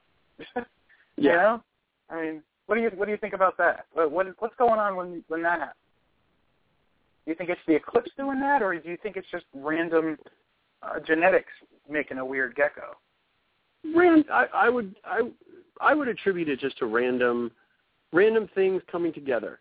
Um, I wouldn't necessarily attribute it specifically to the eclipse and that it it came from the you know a, a, a special region of the eclipse gene unlocked that allowed this you know cool thing to come out. You know maybe that mm-hmm. you know other line bred features are, are coming through, you know, that you may not have necessarily noticed, but when you keep breeding within the same bloodline, those subtle differences are going to combine together and then create a more extreme example, and that could be what you're seeing. Yeah, I mean, it is, and, and I guess another thing too. Certainly, when you hatch out something that's just totally off the wall and and totally distinct from a, a bloodline, uh, you know, bloodline's general look, you know, that that should be certainly ringing some bells that hey, this is a keeper, and and you keep that and and prove it out. You know, any of us have the opportunity at any time um, to hatch out a brand new recessive or dominant uh, or co-dominant gene. You know, it's certainly possible. It's just a numbers game. And certainly when you're hatching things on a much larger scale, you know, if you're producing 100,000 leopard geckos a year, chances are that person's probably hatching some brand new morph every year. They may or may not notice it. Um, yeah. But you know, any of us, even someone that hatches ten geckos a year, uh, could could end up just by luck hatching out a brand new uh, mutation that that if in the right hands it could be proven out and and bred and and end up to be a a new component that us you know gecko geeks can use to create brand new cool stuff. So and what it do you could think, it could happen um, at any time. I, look forward to that day when when we do have a new gene that comes around. Yeah, and um, one of the things that a lot of new breeders uh, dream about is, you know, stumbling on something like that. And uh, say, say you're breeding, you know, Tremper albinos, for instance, or uh, even normals that are, you know, het free. Um, there is that possibility that you could create a codom or or a dominant trait out of nowhere. I mean, how is that possible if there's no codom or dominant trait already in it? It's just, it's kind of like the chicken and the egg scenario in my mind. I don't quite uh, it doesn't quite, you know, uh, exactly. compute Well. I mean, to, to, to break it down, you know, the, the the morphs that we love, you know, the genes that we we all know as as being dominant and codominant and recessive, you know, those are due to a specific region in the genes of the gecko that is, you know, mutated. You know, literally that's the word. It's they're mutants. Um, and you know that mutation just happens spontaneously um, you know, it, it, it, it, you know, things get changed as the animal is developing. And so, I mean, yes, the first Enigma did hatch out of two non-Enigma animals. You know, who knows when that was? I mean, Mark Bell was the first to, to be selling those, and you know, uh, you know, they have a very large collection, and someone just realized this gecko's looking a little different, and they decided to, to test breed it out, and you know, it turns out it was a, a, a dominant gene that you know could be reproduced and, and used. But I mean, it you know it, it hatched out of nothing. Um, you know, there was no enigma. So you know the the anyway that's that's how it how it happens. It's just a mutation and that that spontaneously occurs and um, yeah. Interesting. Interesting. Uh, you know, I, I I know we're not geneticists and we're we are breeders trying to figure things out. Some of us have a better grasp on it than others, of course. Um, I, it, this this discussion reminds me of uh, Kevin McCurley when he talks about uh, how het pied, not pied, but het pied, um, and I think he even describes it as unlocking more or less. When when het pied is expressed in a five gene in certain five gene ball python morphs, it as an it's an actual visible. It actually changes the color and pattern. It's actually a visible trait. But in the normal run-of-the-mill pied, it's barely noticeable. I mean, there's sometimes pied markers near the tail, um, but it seems that when it's combined with other things, that it does what you know some people think the eclipse does with unlocking things. And uh, I, is it is it just that we don't fully understand these genes completely, and that you know we think we have an idea of what it is, Steve, and some of us do, of course. I, I'm not going to say that anybody's you know not knowledgeable, but um, I mean, do you think these genes can still surprise us and don't understand, perhaps? Definitely. I mean, I, I there's definitely other things that are uh, that will be figured out in the future um, as, Mhm. as you know more test breeding is done and, and more combinations are done.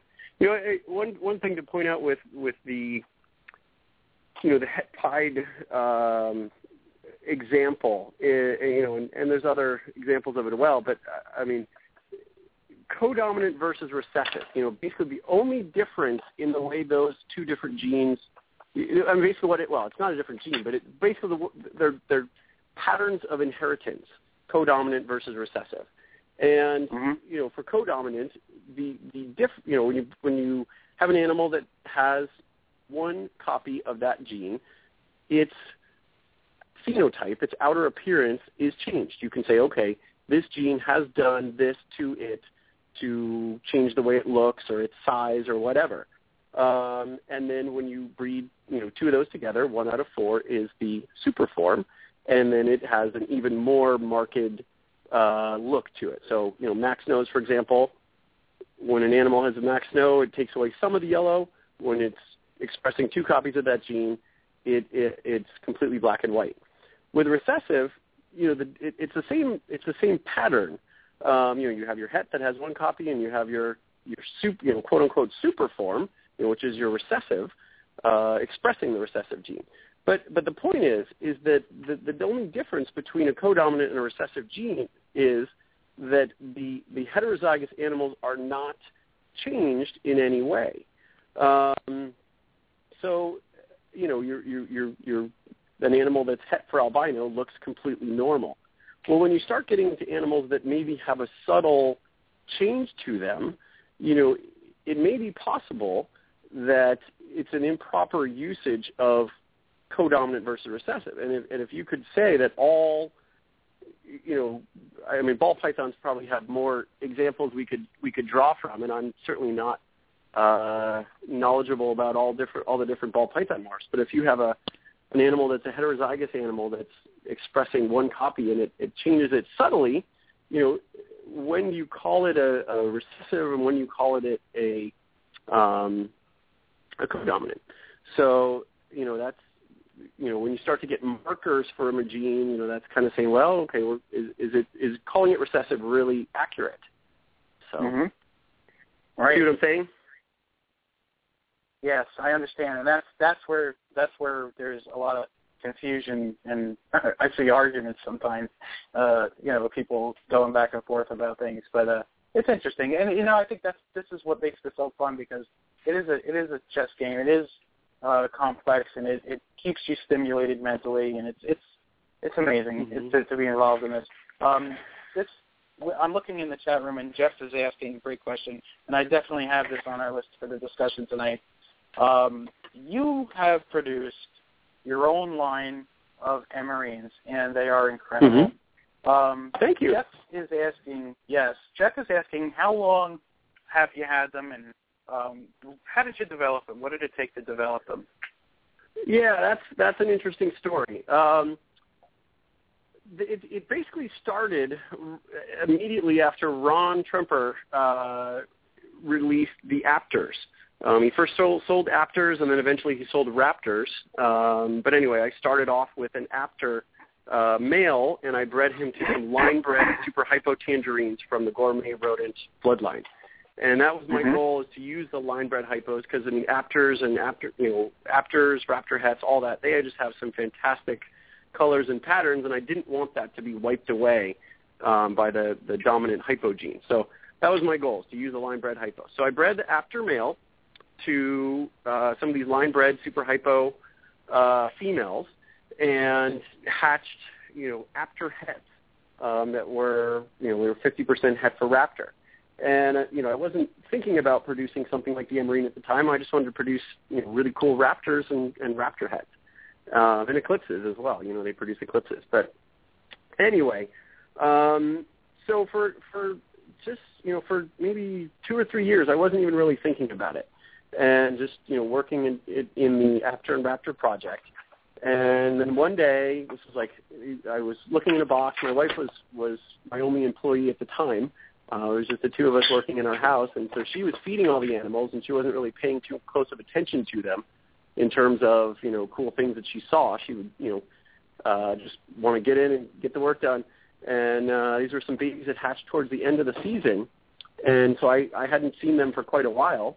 Um, I opened up this box one day, and in there were three juvenile animals that just were were unbelievable. I'd never seen anything like it. Um, you know, they had a perfect reverse stripes, you know, green down the back of their their uh, you know, green down the stripe and then uh really cool orange on the sides, just unbelievably cool.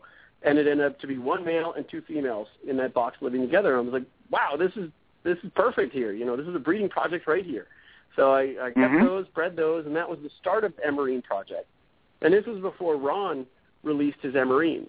Um, you know, I, I didn't know what to call them. All I knew is that these things are really cool. Well, anyway, about a year or two later, Ron released his Emerines, and I'm like, hmm, those look just like mine, you know, and uh, you know, it, it, they'd been taken from a different, uh, you know, they'd been derived from a different route. You know, I didn't start with Ron's Emerines. You know, I started from scratch basically and produced something that looked very similar. So I was faced with the problem, you know, what do I call these things?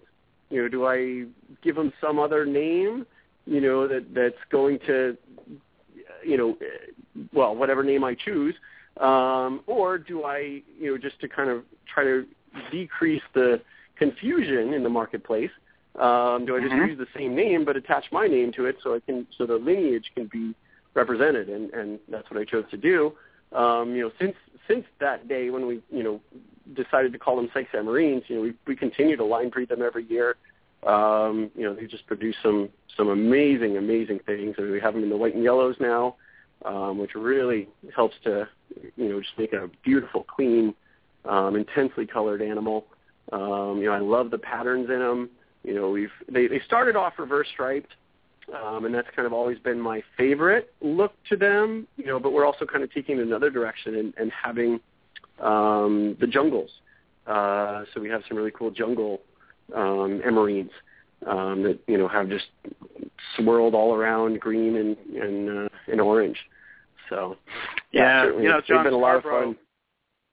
John Scarborough likes to remind me of the uh, the Sykes Emerine white and yellow that he's gotten from you and how awesome it is. He, he quite Yes, frequently he- reminds me reminds me about one of my that. best ones. yeah, and he's an incredible gecko. Um, wow, and, you know there is a, there is an issue today though because you know there are people that are working on these green greenish hued tangerines and you know they're confused about what to call and some of them aren't even fully green like uh some of them have these projects have gone in different directions. Like for instance Matt has his green his G project and uh you know Ron's got the emerines you got the Sykes emerine um you know I I have geckos here that are have greenish hues. I have some from Thad from Ohio Gecko. They're green tangerines. I have some of Ron's line. I have some of these other ones that I've been working on that came from emerines but they're no longer showing that emerine look. They're actually in, I'm working on them in the albino form where I'm producing these these really beautiful lavender colorations. And I don't know, know if I should continue to call them emerines. And a lot of people out there are are having these same issues with certain emerine lines where they've kind of gone in, in a different direction. They're no longer really looking like a traditional emerine, and Mhm. they're saying they're confused. All right, well, what do I call it now? Do I still call it an emerine because it doesn't look like you know the other emerines that are out there and so that's the dilemma now and i can ask you this a lot of people out there steve are uh reluctant to put their own name on something and they're they're they're worried about well when is the right time? How long how many years do i have to be working on a project for me to feel comfortable with giving it my own name? And um what do you think what do you what, what do you think about that? When when is it a, an appropriate time to name something that you're working on? That's tough and and you know it it really depends on what it is. I mean if i was to call the the uh the emerines you know the sham, reverse striped you know the reverse striped shamrock uh morph or something like that you know i wouldn't attach my name to it. Uh, you know attaching my name to the emerine was not meant to elevate my name. You know it, it was meant to reduce confusion. Um, Right. So you know, I, I mean, we'll, we'll come out with other bloodlines in the future, and and you know, we're not necessarily going to attach the Sykes name to them because it's not necessarily needed. Um, so it, it it really depends. I mean, if it, it's it's all about you know naming something. It's all about having something that's truly unique and truly different. And it, it you know, breeders shouldn't be breeding things for you know one generation, two generations, and then say, okay, I got something I can call my own. Um, You know, that's when uh, that's just not, in my opinion, that's not appropriate.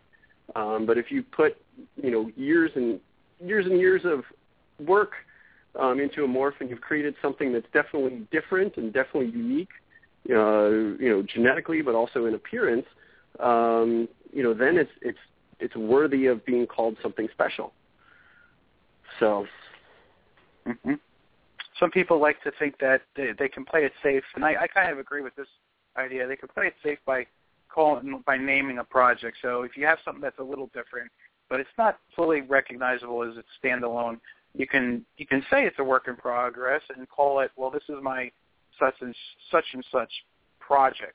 And uh, I, I mean, I kind of agree with that in a sense because at least you're you're not saying, oh well, I got a new morph here. What do you think? And I'm calling it this. Right. But you know, there are Right. there are people out there doing that too, which it, conf- it, doesn't confuse us like um, more seasoned keepers, but it confuses the new people. And and sometimes I Mhm. get people you know, emailing me or messaging me, Dave, what is a, uh, you know, a super snow, whatever, a super sunspot, whatever, and I'm like, I never even heard of that. I don't know what you're talking about. Right. Oh, so and you know, so and so's got this thing, and I'm like, oh, but and then you're put in a position, well, you don't want to talk bad about the other person, but at the same time, you want to try to warn this, you know, the new person. Well, you know, I wouldn't necessarily invest a lot of money in those because you know, but it, you're put in a tough spot.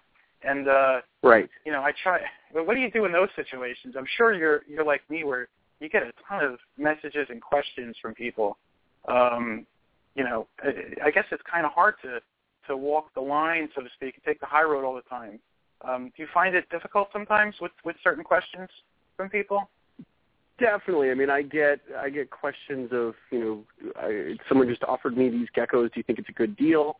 You know, what do you Mhm. think of this morph? You know, or uh, that a specific. I mean, if someone asks me, what do you think of eclipses? I can answer that. But if someone says, what do you think of this morph that you know someone's producing that's kind of a I don't necessarily believe to be a real morph, like kind of in the you know what you were referring to. Um, you know, I just I have to answer with, you know, sorry, I can't answer. I can answer plenty of questions about my geckos, but I can't necessarily answer questions about other people's geckos. And That's a you good know, way. to, get, we, that's a good way to diffuse it. You know. yeah, yeah. I mean, I get pricing I'm questions. steal that you know. You're welcome to use it. That's cool. You know, during the week, Steve, we were talking a little bit about Halloween masks, and um, yeah, well, it's it's it, it can and, and you know it does have its following. Uh, I think in Mhm. some cases it's, it's a little underrated. Um, Definitely. Now you Definitely you- underrated. Yeah. See, you were telling me that you got your Halloween masks from from the people that have been working on the Pure line, which is the sought after line of Halloween masks. Um, yep. You know, today anything with a bold head pattern, you know, some of the shady guys will just call it a Halloween mask, and that causes causes some confusion out there. But if you're actually seeking pure, good Halloween masks, you know, Steve certainly has them. Steve, why don't you tell us a little bit about the ones that you're working on? Sure. Yeah. I mean, you know, we're working with Halloween masks. I've been working them for a few years now. Um, project kind of started off slowly, but then we bought a bunch more um, when uh, Brittany Goodgen was getting out of geckos. Um, we bought a lot of the the ones that she had available at that time, so we kind of got a a kickstart uh, or a jump start, I guess. We, we'd been going for a little while before then, but anyway, um, you know, we, as I said, you know, before, when I get a new morph, I'm not necessarily happy with it, and that was certainly Halloween Mask certainly fit that. Um, you know, there's, some of them can be a little small.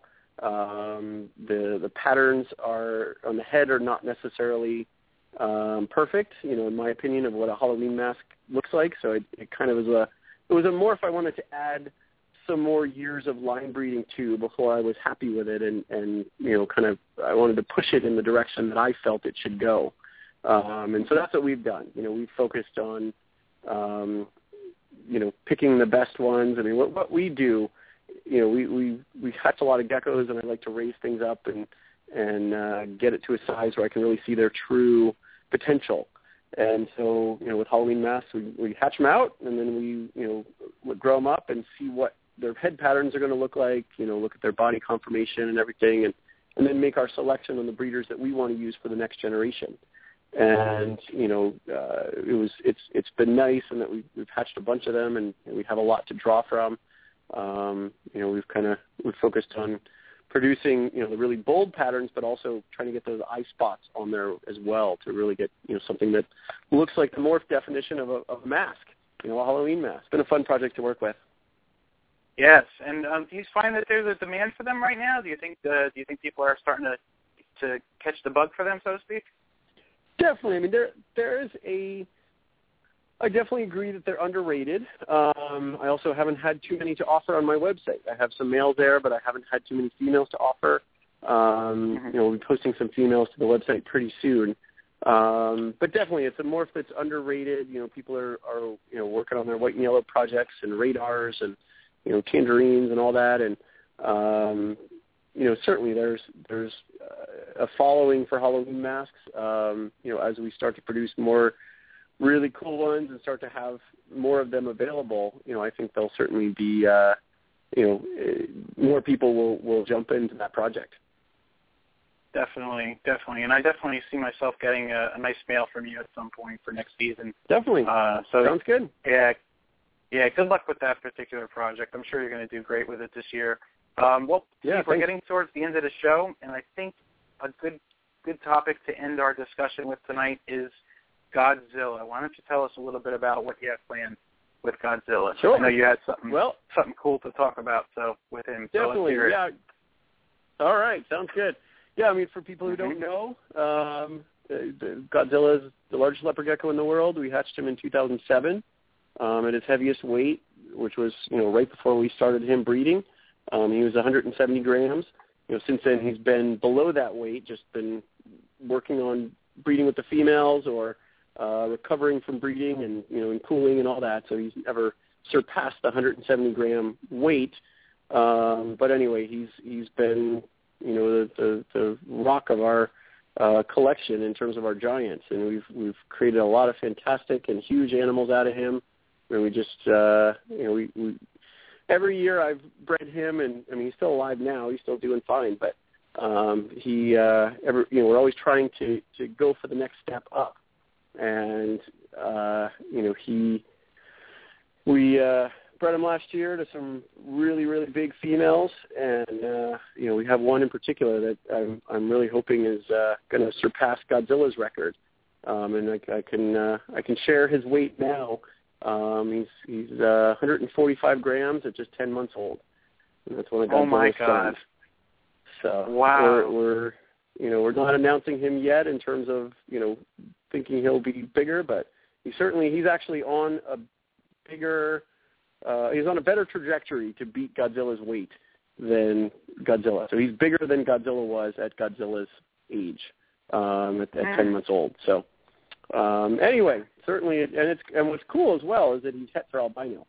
So we're not just locked Oh. in. We can, you know, we can. Uh, he's he's you know, he's, oh, he's he is het for albino. I'm sorry. He's so from I bred Godzilla to a um, female uh, normal het albino super giant. Uh, so anyway, this one is this particular one is is non-albino. Um, so anyway, that will be that will be cool. I'm looking Ron must that. be getting a little jealous. I think, right? well, it's uh, you know, it's it's giants are are certainly fantastic. You know, I'm sure Ron has loved working with them. Uh, you know, Hey, well, much you told me that you guys are friends. I'm I'm just jesting, but yeah, he's told me you guys are friends Definitely, and all. certainly, certainly, I, I'm very grateful for Ron for, you know, being uh, wise enough to to observe the, the giant. You know, even before it was a giant. You know, he was the one that was Mhm. smart enough to realize that that he had something very special in his collection and proved it out, Mhm. and, and certainly proved it out to be a, a, a gene that's that's loved by all. Yes, definitely. Well, I wish you a lot of luck with that too. I hope someday that we can have geckos that are well the size of my Chihuahua. At least he's about five pounds. That would be so cool to have a leopard gecko that big. Um, well, if anybody's going to yeah. do it, it's going to be from your line, I guess. So um, Well, that'll be that'll be really uh, cool. Yeah. Well, Steve, we're, at, we're coming to the end of the show, and I, at this time, I'd like to uh, give you a chance to, to leave our audience with some closing remarks, and also um, to uh, to let them know, give them your information, uh, so of course that they can find you. Sure. Well, again, my name is Steve Sykes. Um, our website is geckosetc.com, geckosetcetera.com. Um, you know, we're posting all kinds of new animals there every day. Uh, I try to get them up every day, but it doesn't always work out that way. But you know, we're posting new stuff every week, um, so it, it it changes very often with new stuff. Uh, and certainly, if anyone's looking for anything in particular, let us know. We do have more animals available than what's are what are listed on the website. Um, you can do a search through our collection and see what we have and and uh, show you some pictures. But certainly, I, I just want to thank every I want to thank everyone and you know for for uh, their support over the years. I want to thank you, Dave, for having me on your show. Certainly, it's been a great time. you're welcome. And, and uh, Very you know, if you if you ever want to have me back, I'll, I'll certainly take you up on that offer. But uh, You're- yeah, it's You have an know, open I've been- invitation, Steve. Great. Well, thank you. Yeah, it's uh, it's been good. So great. Well, thank you. Cool, cool. All right, it was a great interview, and uh, definitely we'll we'll definitely uh, correspond again in the future. And uh, uh, thanks again so much, and good luck on everything for the 2014 season.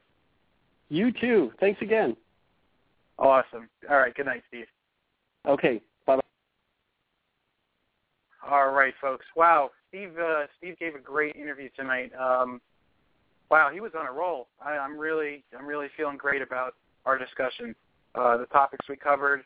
Just, uh, I, I feel that we could have definitely done another uh, few hours, and uh, we should definitely do a part two in the future with him.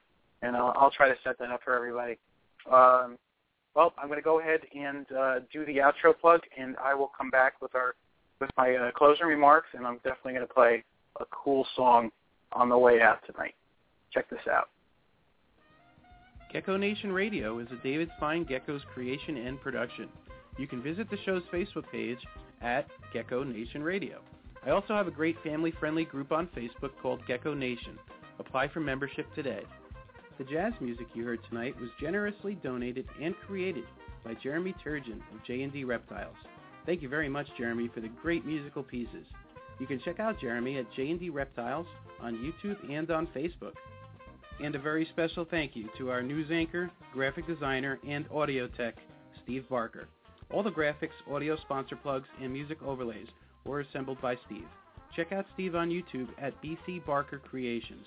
He has some terrific videos for the herp community with amazing geckos and snakes. Please support the U.S. Herpetocultural Alliance and USARK. Gecko Nation Radio is proud to support both of these organizations. Please donate to USARK so that they have the funds needed to legally protect pet owners' rights nationwide. You can donate to the USARK Legal Defense Fund at www.usark.org. If you would also like to learn about advocacy and how you can take action on a state and local level, please subscribe to the U.S. Herpetocultural Alliance newsletter and blog at www.usherp.org. Okay, everybody. Uh, I'm still feeling great about this episode. And uh, my closing remarks are this. Um, you've heard it from Steve. You guys can follow his work. You see, you, you can see exactly exactly what he's done with his with his hobby and his passion. He's able. He was. He has been able to take it up to the to the level where he is now, which is incredible. Now, keep in mind, heed his advice, everyone. This is not for everyone. So, um, if you're feeling that your collection is getting too large and uh, you're getting overwhelmed, that's the point where you have to recognize that, all right, well, I need to slow down a little bit. I don't want to get to the point where the animals aren't being properly cared for. Okay, that's the most important thing because sometimes, uh, you know, we have these ideas. Well, I'll just keep breeding more and more animals and I'll make more and more money, but it doesn't work that way because you know the more animals you breed, the more electricity you're going to be using, the more food you're going to need, and if you're not, you know, business savvy, if you don't have that education for business to be able to uh, organize yourself and uh, definitely consolidate all your your expenses and stuff, and actually have a business model and plan, uh, you're going to have trouble. Take it slow, have fun. If it's a, if it's a hobby for you, keep it a hobby, and uh, you know just try to do it the right way. And remember, you're not selling toys or inanimate objects. You're selling and breeding living, breathing, conscious life forms. Okay, just like you. Have respect. Have respect for them, folks, and enjoy it. All right. Um, another great show, and uh, I just want to thank everybody in the chat room, and of course everyone in Gecko Nation group. You guys are great. Everyone that wished me a happy birthday today, thank you so much. This was this show was uh, just the topping on the cake for my birthday. Just a great cherry on top. So, good night, everybody. Until next time.